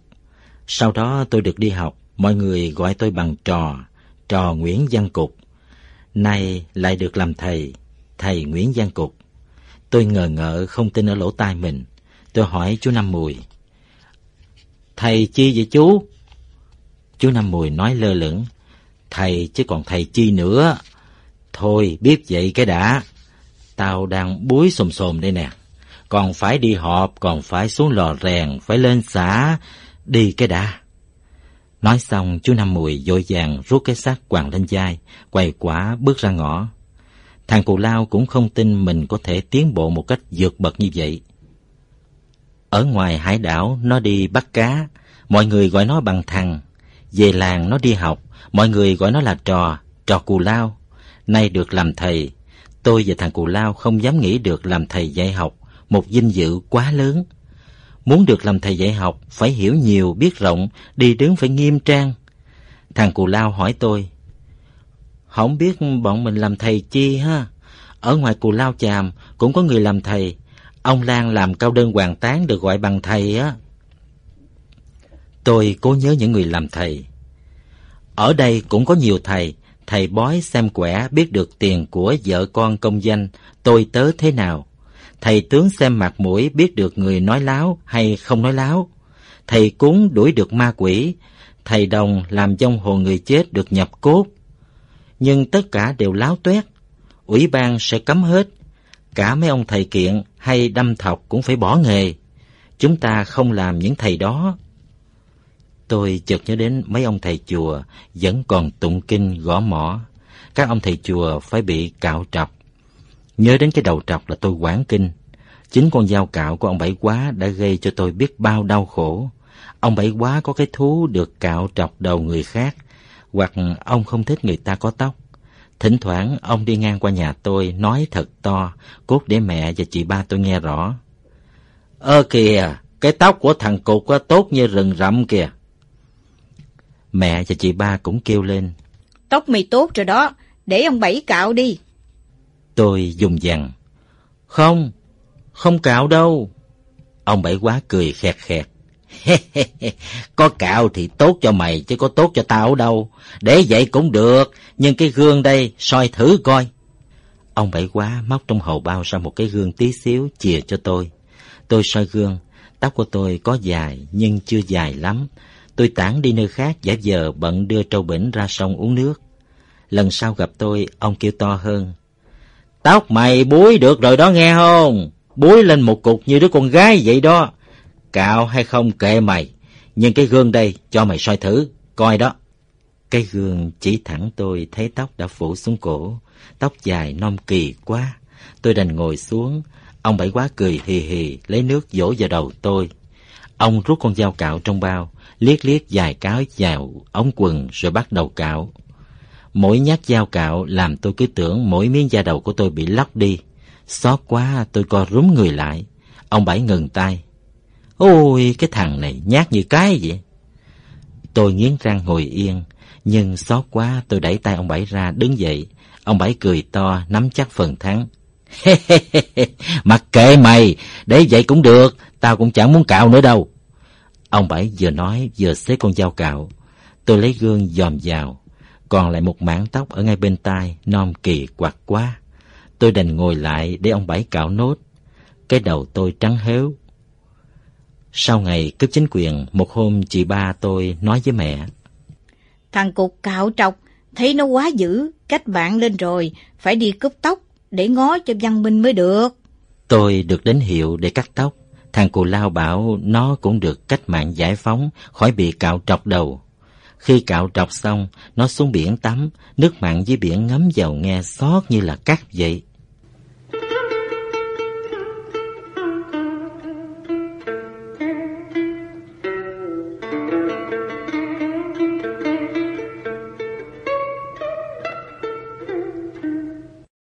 Tôi và thằng Cù Lao đến nhà chú Năm Mùi để hỏi thăm về việc làm thầy.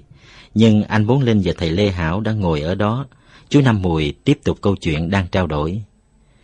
Anh Bốn là chỉ huy tự vệ, đã là quân sự thì phải lo dẹp cho hết các thứ giặc.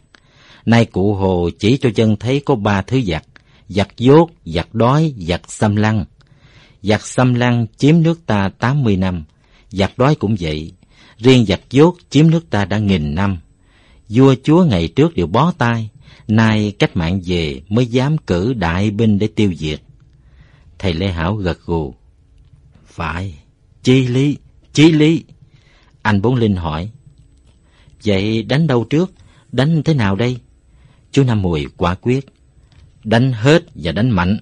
Ở đất này mọi người đều dốt đặc nhưng lại làm biến nổ trời. Làm biến kiếm chuyện nói quanh, Bà Bảy Đá hỏi tôi. Học để làm chi, chữ nghĩa không làm no bụng, lắm người dạ đầy chữ, bụng lại đói meo, chỉ có tiền, tiền mới làm no bụng, tiền là ông chủ, có tiền mới sai khiến được thiên hạ. Bà nói tiền là cái địa bàn, hết tiền là mất phương hướng. Ông kiểm lại lại nói khác, cái gì cũng không qua cái số. Được cái số thì không học cũng giỏi, không được cái số thì học mấy cũng u mê thánh nhân giỏi từ trong bụng mẹ. Cái số ông dốt, ông đành chịu dốt. Anh Bốn Linh tiếp theo. Chín người, mười cuốn họng. Ông Nguyên dạy thế võ cho đội tự vệ lại nói. Đã là thầy thì cái chi cũng phải hơn trò. Thầy dạy cho học phải giỏi võ, vì ông Nguyên giỏi võ, văn võ kim toàn mới làm thầy ông được. Thầy dạy lớp bình dân ở thôn ông chỉ là thằng con nít, như vậy chướng quá, Ông không thèm học. Mọi người cười hà hà. Thầy Lê Hảo cắt nghĩa. À, cũng vì ta chưa nói cho bà con nghe rõ sự lý. Phải khai thông cái trí thì tai nghe mới thuận. Nghĩ vậy tôi có làm bài thơ nói sự lý đó. Thầy Lê Hảo đã xuất khẩu là thành thơ. Thầy nói đọc ê a. Nay cách mạng thành công, sông núi xuất anh hùng, giang sơn liền một mối. Ông thiên lý xa xoay nghìn dặm, muôn trí khôn dồn lại một bầu. Vậy nên già trẻ, nghèo giàu, ai cũng phải diệt loài giặc dốt. Chú Năm Mùi và anh Bốn Linh đều chép miệng khen hay. Chỉ có câu muôn trí khôn dồn lại một bầu, nghe chưa sướng. Vì khi cách mạng đã thành công, phải để trí khôn tỏa ra, không nên bắt trí khôn dồn lại. Anh Sáu đã giảng giải. Nước ta trước đây là một nhà tù lớn, mọi người đều bị giam hãm trong dốt nát, trong áp bức, trong nghèo nàn, trong mê tín dị đoan. Nay cách mạng đã về, cách mạng phải mở rộng ra, phải giải phóng, không nên dồn lại. Anh bốn xin bỏ câu muôn trí khôn dồn lại một bầu và thế vào bằng câu mang trí khôn mở rộng cuộc đời thay chữ dồn bằng chữ mở chú năm mùi cả thầy lê hảo đều gật gù khen chữ mở đã làm cho bài thơ càng tuyệt diệu anh Bốn Linh ra dáng suy nghĩ. À, nhưng mà còn thầy dạy lấy đâu cho đủ chứ? Chú Năm Mùi như đã sắp xếp từ trước. À, thầy giỏi đã có anh Bảy Hoành, anh có cả một thùng sách. Thầy xóm dưới đã có thằng Tân, nó là đội viên, vừa siêng năng vừa thông thái. Chú Năm Mùi nhìn về phía tôi và thằng Cù Lao. Tôi đã sẵn hai chiến sĩ diệt chốt kia. Chú Cù Lao học đã thành tài, nay sung vào đội quân diệt chốt là đúng. Chú Cục kia nữa, đã tốt nghiệp lớp 3 tháng. Hai chú đều văn hay chữ tốt, địa lý lịch sử cái chi cũng đều giỏi cả. Nay được thăng làm thầy là phái rồi. Anh Bốn Linh nhìn thẳng vào tôi và thằng Cù Lao. Đánh giặc ngoại xâm thì chưa đến tuổi tổng quân. Đánh giặc đói thì cầm cài chưa vững. Đưa đi đánh giặc dốt là đúng lập trường. Chú Năm Mùi như sực nhớ một việc quan trọng. Còn như bà Hiến, ban đêm cứ thấy một bóng đèn thành hai bóng đèn, đến lớp không được. Hoặc ông bốn rị ban đêm phải làm thịt chó, Phải có thầy đến dạy tại nhà, làm vậy mới diệt được hết ổ giặc. Anh Bốn Linh kêu lên, phải, rất phải. Tôi cứ quên, bà Hiến suốt đời đói khổ, ông Bốn Rị cực chẳng đã mới bán thịt chó. Chú nam nói chí phải, cách mạng phải nhớ đến họ. Ta phải cử thầy đến dạy chứ. Anh Bốn Linh nói xong dội dã cùng thầy Lê Hảo ra về. Chú Năm Mùi ngồi lại phân công ngay cho thằng Cù Lao ba ngày phải đến dạy bà Hiến học, còn tôi ba ngày phải đến dạy ông Bốn Rị học. Vừa nghe chú Năm phân công tôi phải dạy ông Bốn Rị, tôi giật nảy lên. Ôi, cái ông Bốn Rị... Ông Bốn Rị thì sao? Người ta cười tôi đó, tôi đi dạy một lão bán thịt chó. Tôi khịt mạnh. Lão nghe hôi lắm. Chú Năm Mùi nhìn thẳng vào mắt tôi. Lạ chưa hè? Tao ngồi gần ông, tao chẳng nghe hôi hám chi cả, nghe thơm là khác.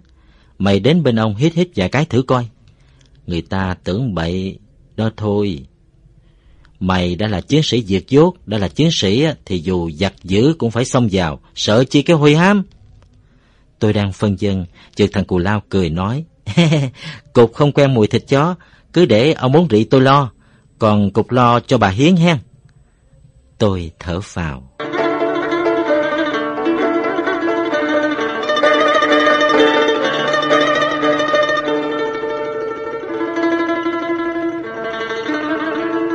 Dùng tôi trước đây không ai thèm ăn thịt chó, không phải vì có nhiều thịt, không ăn thịt chó vì một thành kiến. Thành kiến đó sau ngày tổng khởi nghĩa còn khá nặng nề. Người ta có thể ăn thịt rắn, thịt chuột, thịt cóc, ăn cả những gì dạ dày không cho phép, cũng chẳng ai dị nghị gì cả. Nhưng nếu ăn thịt chó thì ôi thôi, tất cả uy tín đều tiêu tan. Người đó bị xem là đứa phàm ăn.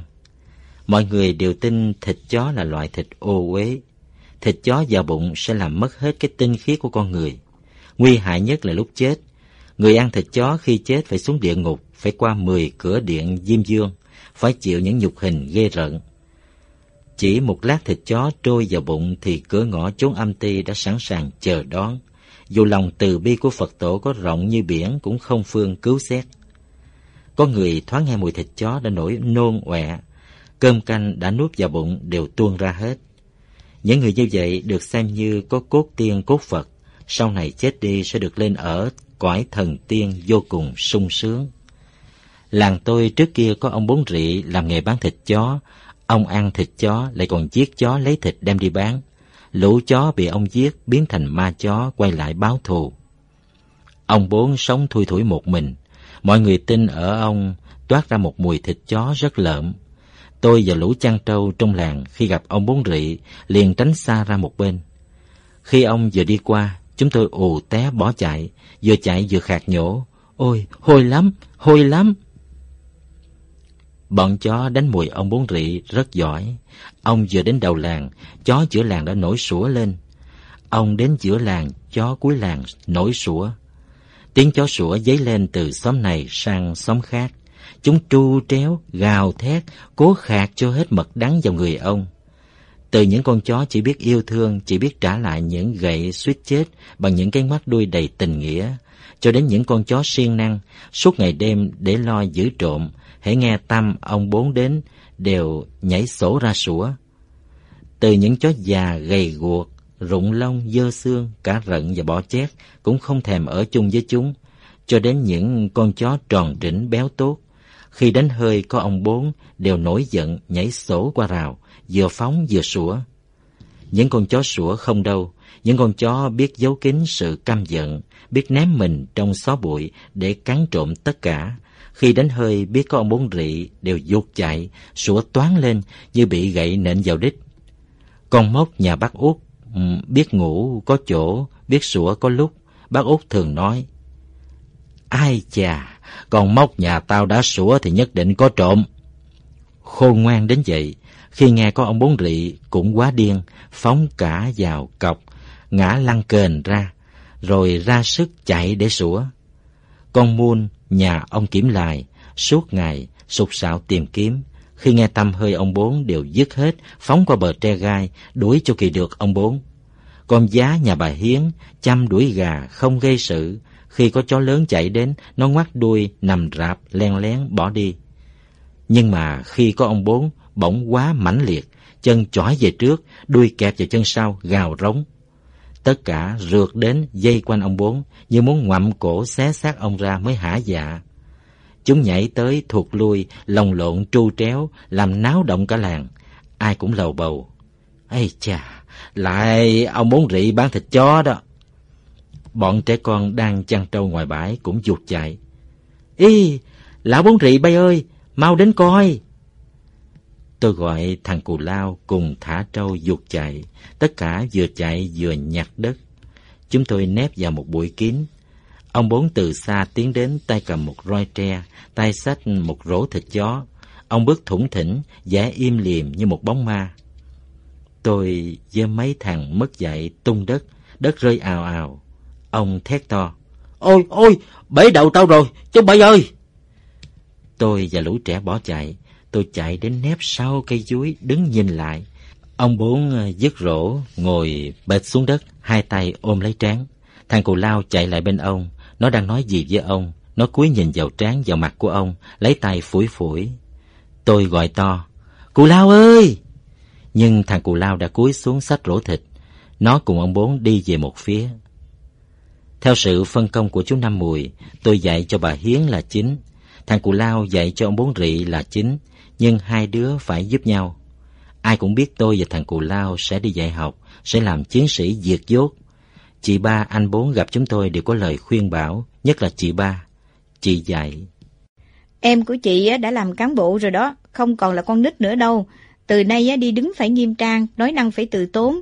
Chưa nói đã cười, chưa đi đã chạy. Là không làm được thầy đâu. Phải nói cho bà Hiến hiểu về chủ trương diệt dốt, phải biết tuyên truyền giải thích, tập làm cán bộ cho quen.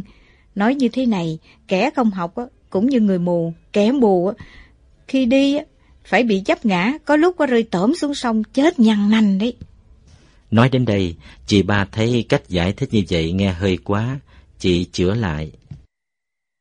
Hay nói thế này, học một chữ đáng nghìn vàng, dù không chức phận cũng nhàn tấm thân. Chị ba chỉ vào tôi vẻ quan trọng. Nhớ phải dọn dẹp nhà cửa, gánh nước nấu cơm cho bà Hiếm và ông Bốn Rị nghe chưa? Đó gọi là làm công tác quần chúng, còn phải biết kể chuyện thời sự để làm cho họ nhìn xa thấy rộng nghe chưa? Phải làm cho họ không còn bị giam hãm như trước đây, nghe chưa? Về chuyện thời sự, chuyện ở bốn bể Nam Châu, anh Bốn Linh và chú Năm Mùi rất quan tâm, vì chính những chuyện đó là những ống thiên lý xa xoay nghìn dặm, mang trí khôn mở rộng cuộc đời, như lời thơ của thầy Lê Hảo đã nói. Chị ba nhìn tôi một loạt từ đầu đến chân. Mặt mày thì phải nhớ rửa cho sạch. Này, cái gương đây nè, chị cho mượn. Mặt bị vết nhỏ phải soi gương mới biết chứ. Chị ba còn hồ hởi nói. Phải công tác cho giỏi để trở thành cán bộ, đứng giữa hội nghị diễn thuyết lầu lầu mới thiệt là thích. Tôi và thằng Cù Lao đã sẵn sàng mọi việc. Chiều bắt đầu xuống, ráng chiều làm đỏ ối cả dòng sông Thu Bồn. Về phía tây, cây sung đầu làng như ngập trong lửa, bãi dâu sẫm lại, nhòa dần vào bóng tối.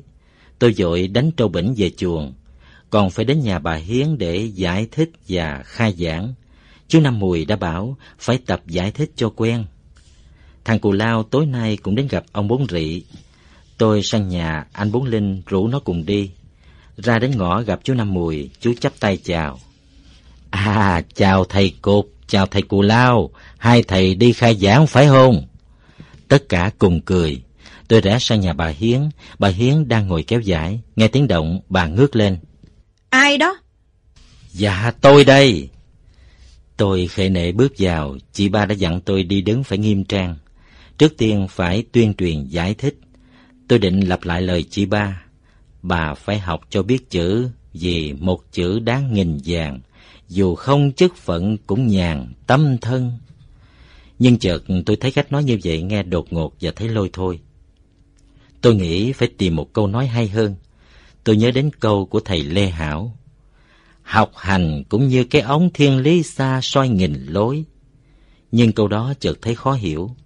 Tôi cố tìm một câu khác, nhưng loay quay mãi không tìm ra. Một phút rồi năm ba phút trôi qua, tôi nhìn bà Hiến. Trước mặt tôi là một người học trò già, da bà đã bắt đầu nhăn nheo. Tôi hơi ngượng. Lạ thật, khi đến chơi nhà bà Hiến để tán phét thì tôi ba qua đến mấy cũng được. Đến khi có ý đồ, tôi lại phải ngượng ngập, nói không ra hơi như vậy. Mới hay đi làm cán bộ như anh Bốn Linh cũng không phải dễ. Bà Hiến thấy tôi cứ im lặng mãi, ngước lên hỏi. Có việc chi đó? Đang lúc bí, tôi nói du dơ. À, chơi thôi. Nói xong tôi mới biết mình nói láo. Tôi không có ý trả lời như vậy. Tôi càng ngượng, cứ ngồi im, đưa mắt nhìn lên trên vàng. Bà Hiến nhìn theo lên vàng, nói. Có mấy trái bồ quân để ở trên vàng, muốn ăn cứ lấy mà ăn đi. Có lẽ bà Hiến tưởng tôi muốn dòi bồ quân, nhưng không dám nói nên cứ ngồi im. Tôi nghe giận, cũng không biết giận bà Hiến hay giận mình. Tôi trả lời gọn lõn. Không thèm ăn đâu. Bà Hiến ngạc nhiên lại ngước nhìn tôi. Bà nói khe khẽ như chỉ để mình bà nghe. Làm lành với nhau thì hơn, cũng bạn bè với nhau cả. Rủi có bị nện thì cũng nên xí xóa. Thì ra bà Hiến tưởng tôi vừa bị bọn chăn trâu đánh đau nên vẻ mặt xa sầm. Quả thật dạo đó tôi hay vật lộn với bọn chăn trâu. Khi nổi khùng có tặng nhau những đấm đá.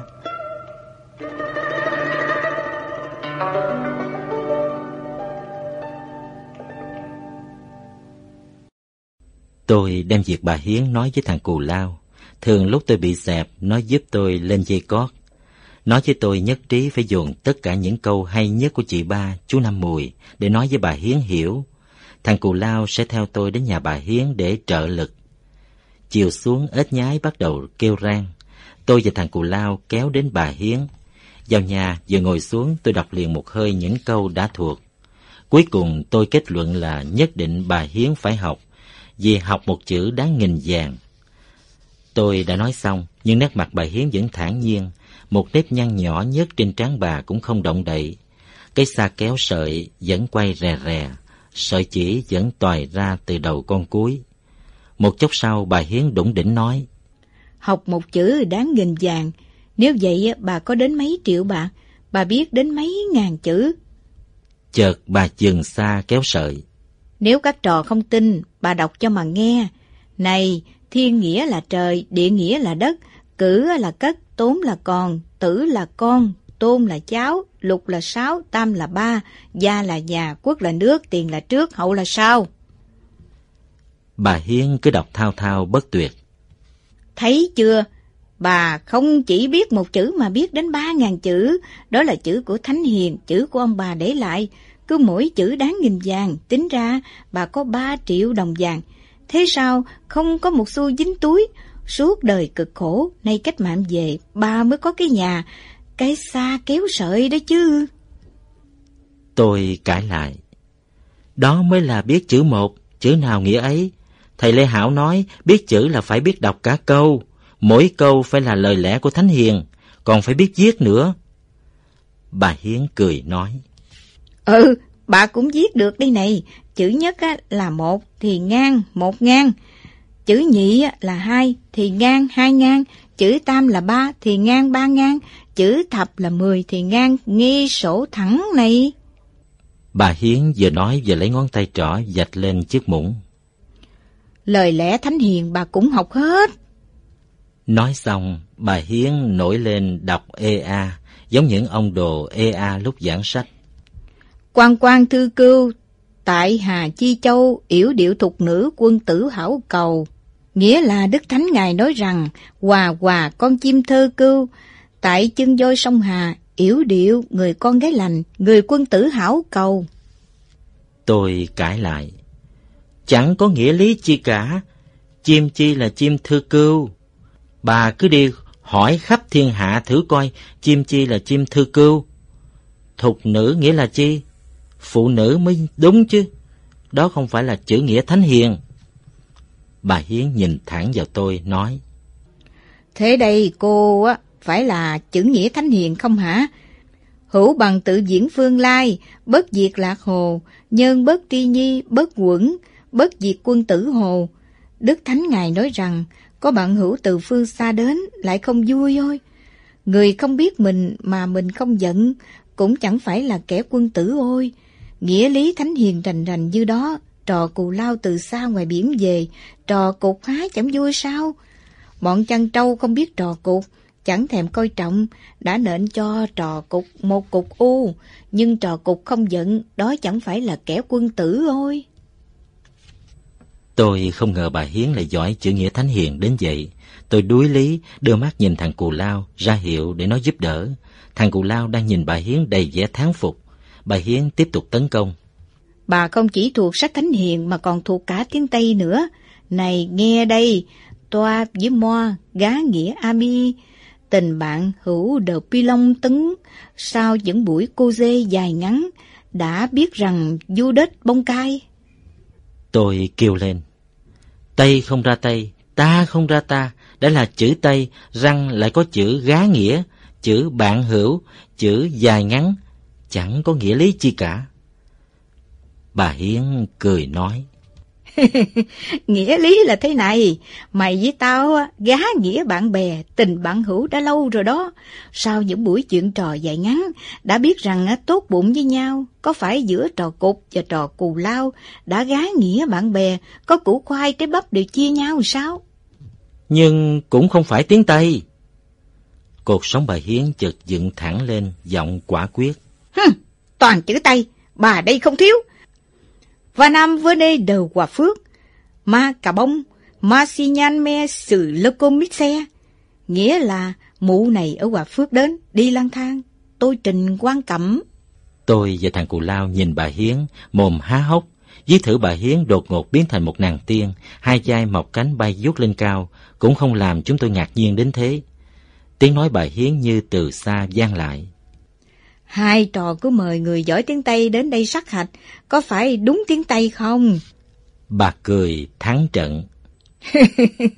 Vậy còn chi phải học nữa đâu. Thằng cù lao không chịu rút lui. Đó mới là chữ nho và chữ Tây, phải học chữ quốc ngữ kia. Chữ quốc ngữ bà chưa biết.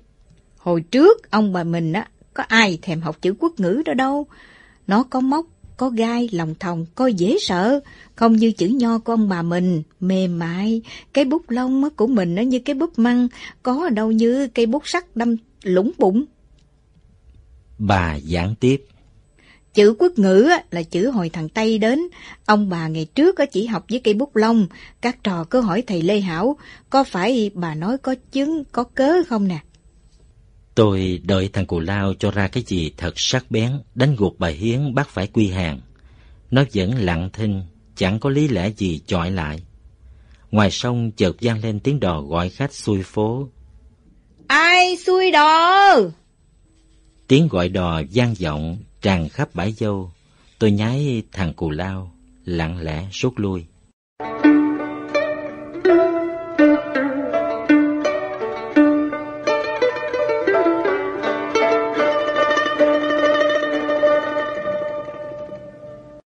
Tôi và thằng Cù Lao gặp chú Năm Mùi nói tất cả những việc vừa xảy ra. Nào là bà Hiến biết đến ba ngàn chữ, đọc một lèo.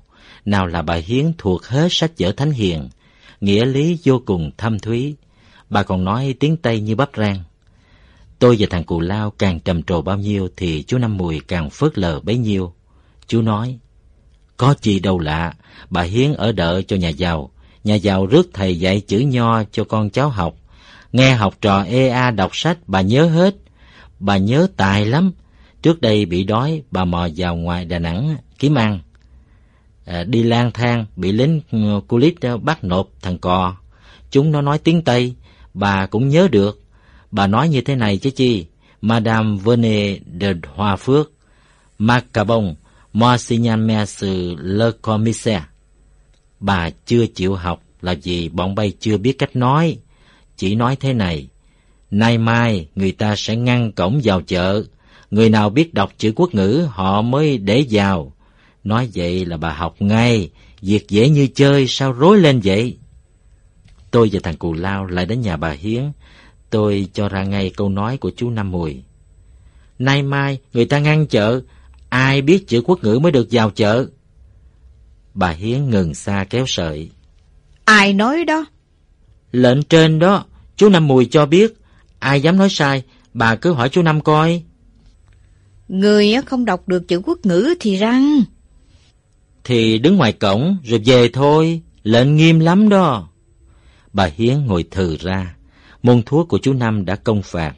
Tôi hỏi dò, bà đi chợ không? Tiếng bà Hiến nhỏ hẳn. Đi chợ để mua đồng mắm đồng muối. Thôi, bà phải học. Tội chi không học, kiếm vài chữ bỏ bụng cũng sướng. Tôi và thằng cụ lao bật dậy reo lên, phóng một mạch chạy gặp chú Năm Mùi. Vừa gặp chú tôi thét to.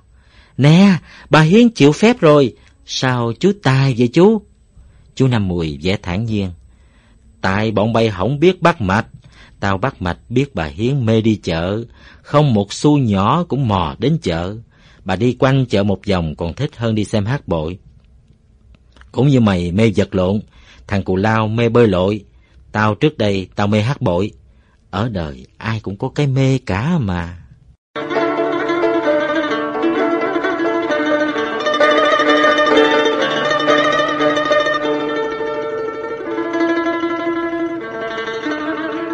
Tôi hỏi thằng cụ lao về ông bốn rị.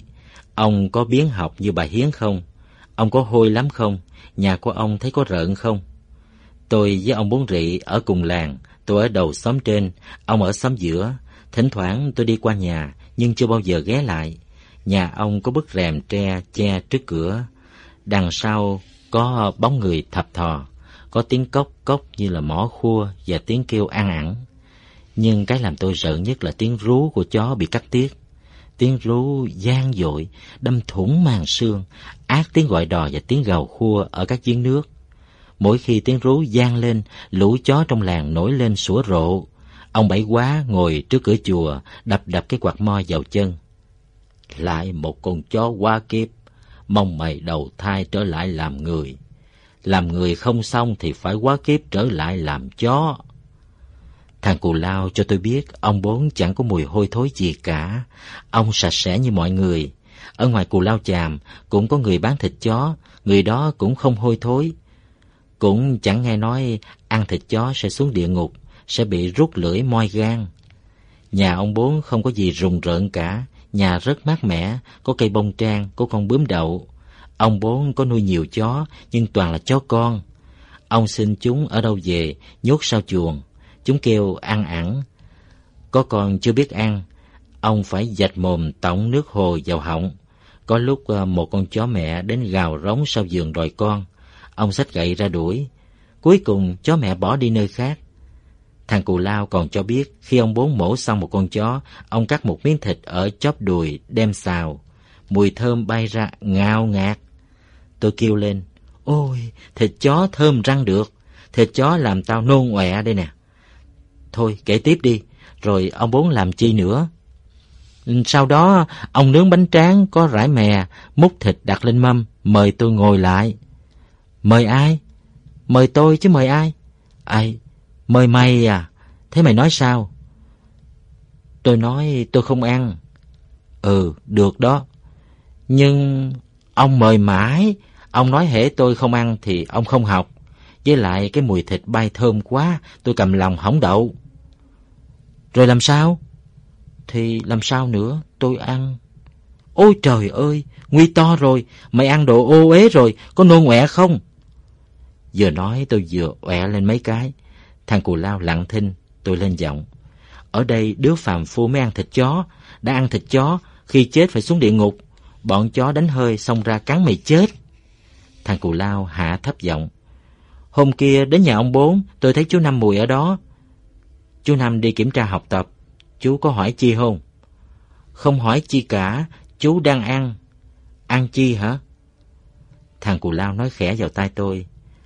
Ăn một đĩa nấu nhừ. Tôi giật thoát. Hả? Có thiệt không? Chú khen đĩa nhừ nấu khá. Chú còn bảo giống thịt chó thế mà mát. Ăn thịt chó ngủ ngon. Tôi không ngờ chú Năm Mùi lại ăn thịt chó. Từ ngày cách mạng thành công, chú tiến bộ rất nhanh. Chú không còn mê cô đầu hát bội, không hát bài tròi. Chú vừa nhận chân lãnh đạo tự vệ xã, kiêm chính trị viên tiểu đội dân quân của thôn, phụ trách đội thiếu niên. Nay lại đi ăn thịt chó à? Thằng cù lao lấy tay che mồm, nói chỉ vừa đủ cho tôi nghe. Cả ông bảy quá nữa đó. Tôi suýt ngã ngửa, nổi cười to. Thằng cù lao cũng nổi cười. Chính trước kia ông bảy quá cho mình có cốt tiên cốt Phật. Đã là tiên Phật thì hết mùi hương hoa cũng đủ sống, không cần ăn.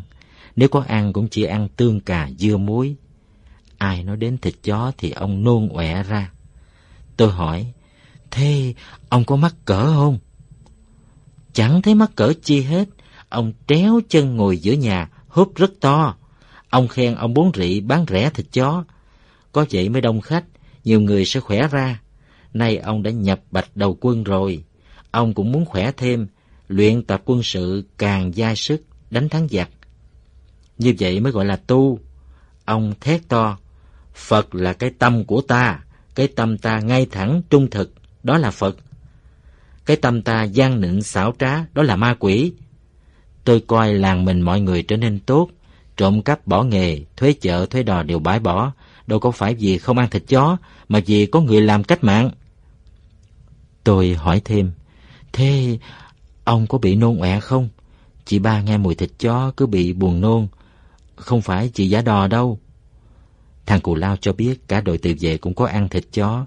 Thỉnh thoảng ông bốn rị mang một nồi bún với thịt đem thết toàn đội ở chòm đa lý.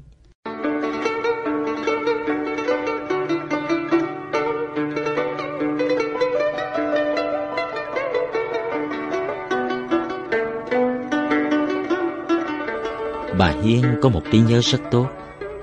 Tôi nói gì bà nhớ nấy, nhớ rành mạch chính xác.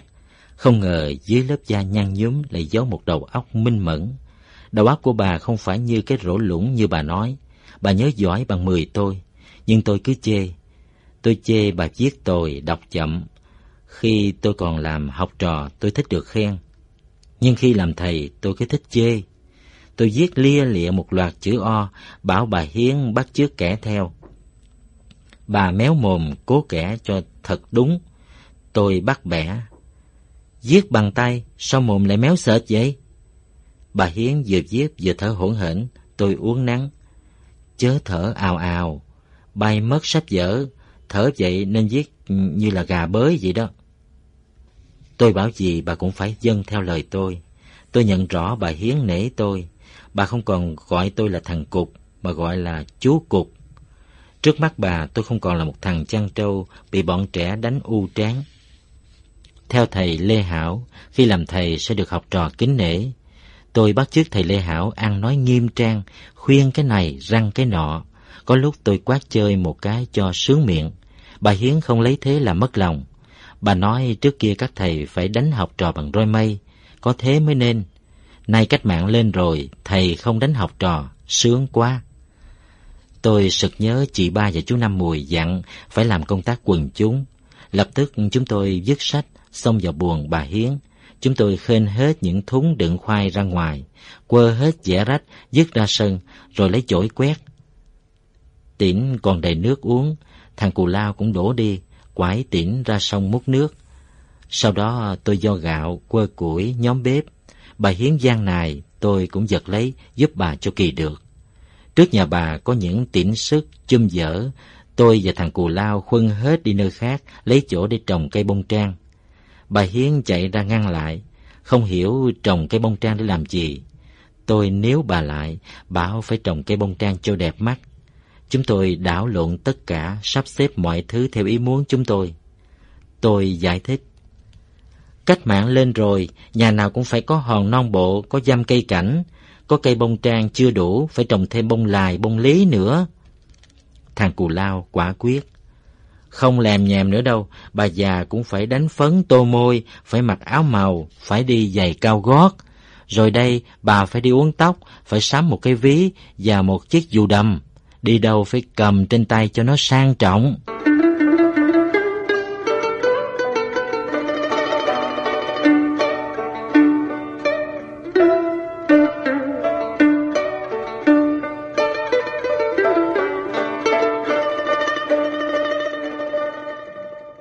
Tiếng đồn, làng trên xã dưới, ông bốn rị có một thằng con trai giống ông như đúc.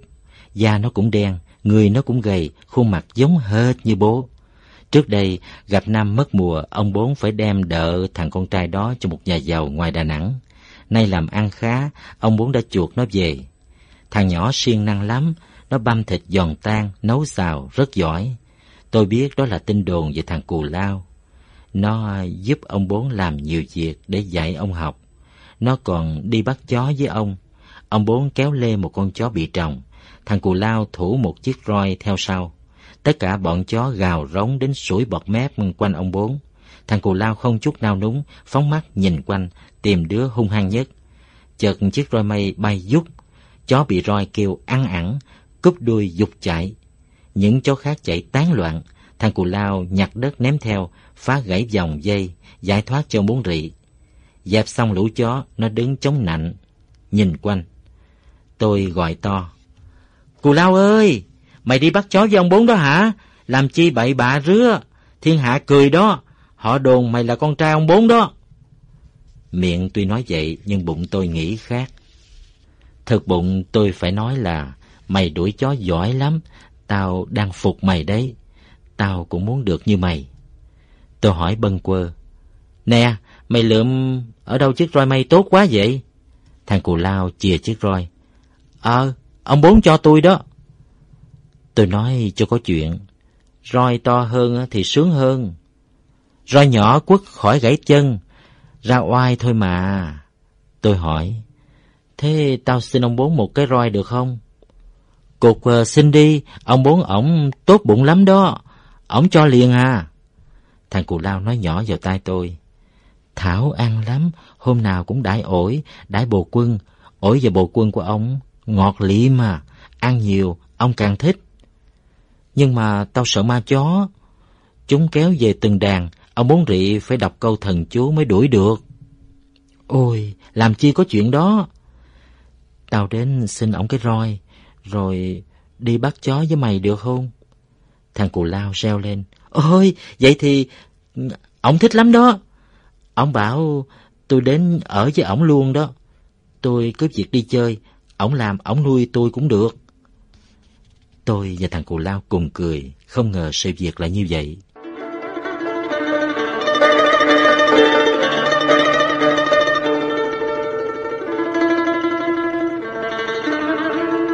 Trước tổng khởi nghĩa có ba nơi làm tôi cứ sợ, đó là chòm đa lý âm u, đại bản doanh của quỷ Năm Nanh, có đầu tóc xõa đến đất. Đó là miếu bà Tầm, im liềm nép với chòm sung, nơi làm ăn của quỷ Bạch Thố. Sau cách mạng, quỷ Bạch Thố và quỷ Năm Nanh đã cuốn gói đi nơi khác.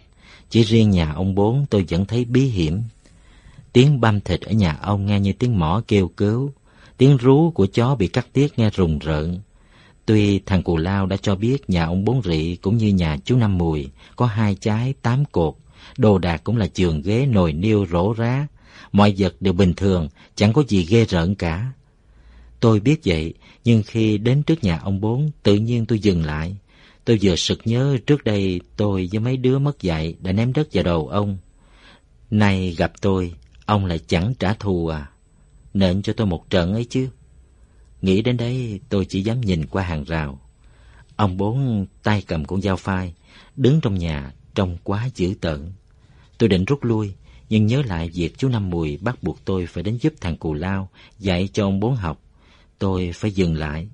Đợi ông bốn đi khuất vào bếp, tôi nhón chân gọi khẽ. Cù Lao!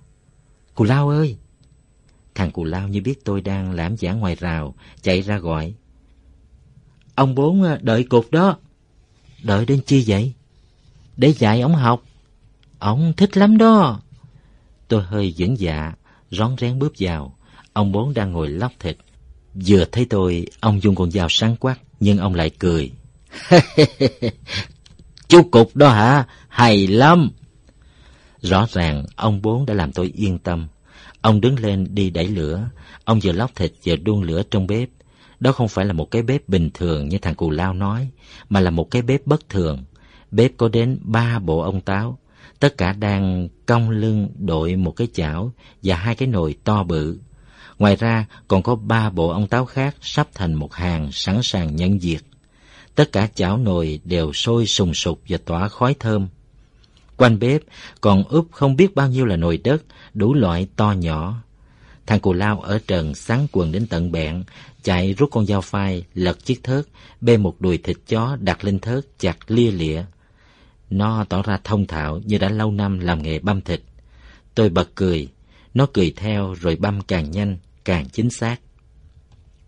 Tôi nhìn vào nhà trên, ở Hòa Phước, nhà trên thường nhìn ra ngõ. Đằng này, nhà trên của ông bốn lại xây lưng ra ngõ, mặt úp vào giường. Sau giường, ông bốn trồng cây chanh, cây ổi, cây bồ quân có bóng râm mát. Lại còn có khóm bông trang, có hoa nở, có bướm bay chấp chới. Quanh nhà sạch bóng, nhà bếp nhiều khói, ồn ào. Nhà trên tĩnh mịch, nắng trưa nằm ngủ trên giàn thiên lý. Tiếng thái thịt vào đến hiên bỗng lu mờ. Ông bốn cũng thờ tiên thờ Phật. Bốn bức tranh treo trên vách vẽ bốn ông tiên. Một ông râu dài, mắt xếp đầy vẻ ung dung, cưỡi một con hạt đang sải cánh trên rừng tùng. Một ông bụng to đang nghển cổ trút nậm rượu vào mồm, đầy vẻ khoan khoái. Ông thứ ba, râu rậm, cưỡi con ngựa trắng khoan khoái, đi vào rừng mai nở rộ.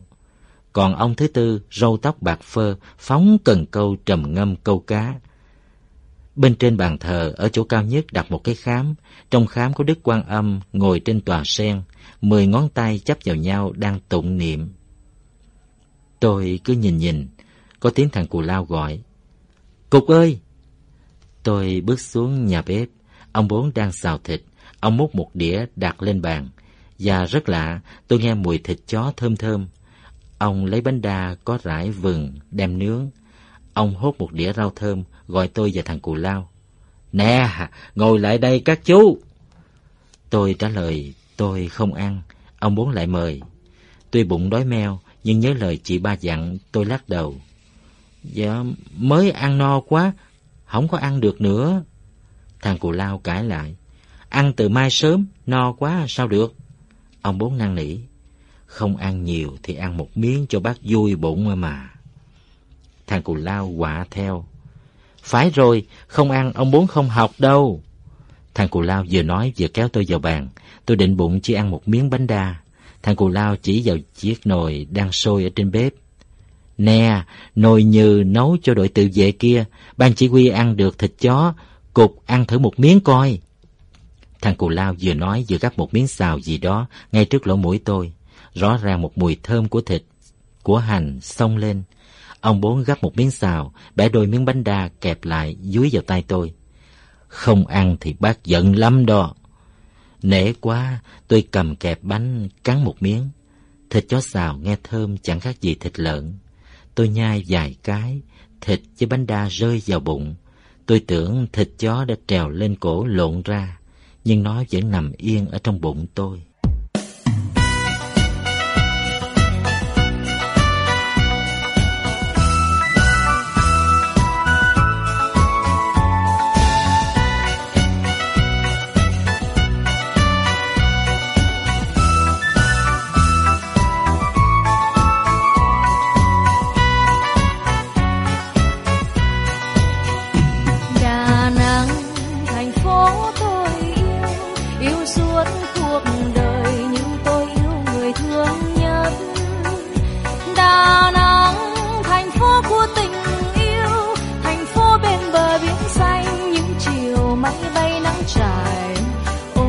Đẹp làm sao sông sông hàn xôn xao tiếng hát.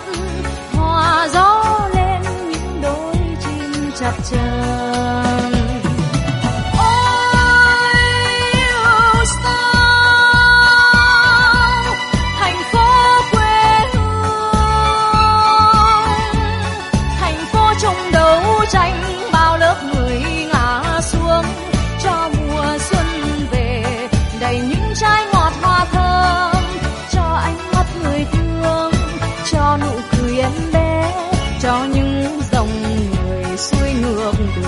Thênh thang nhấp nhô những con tàu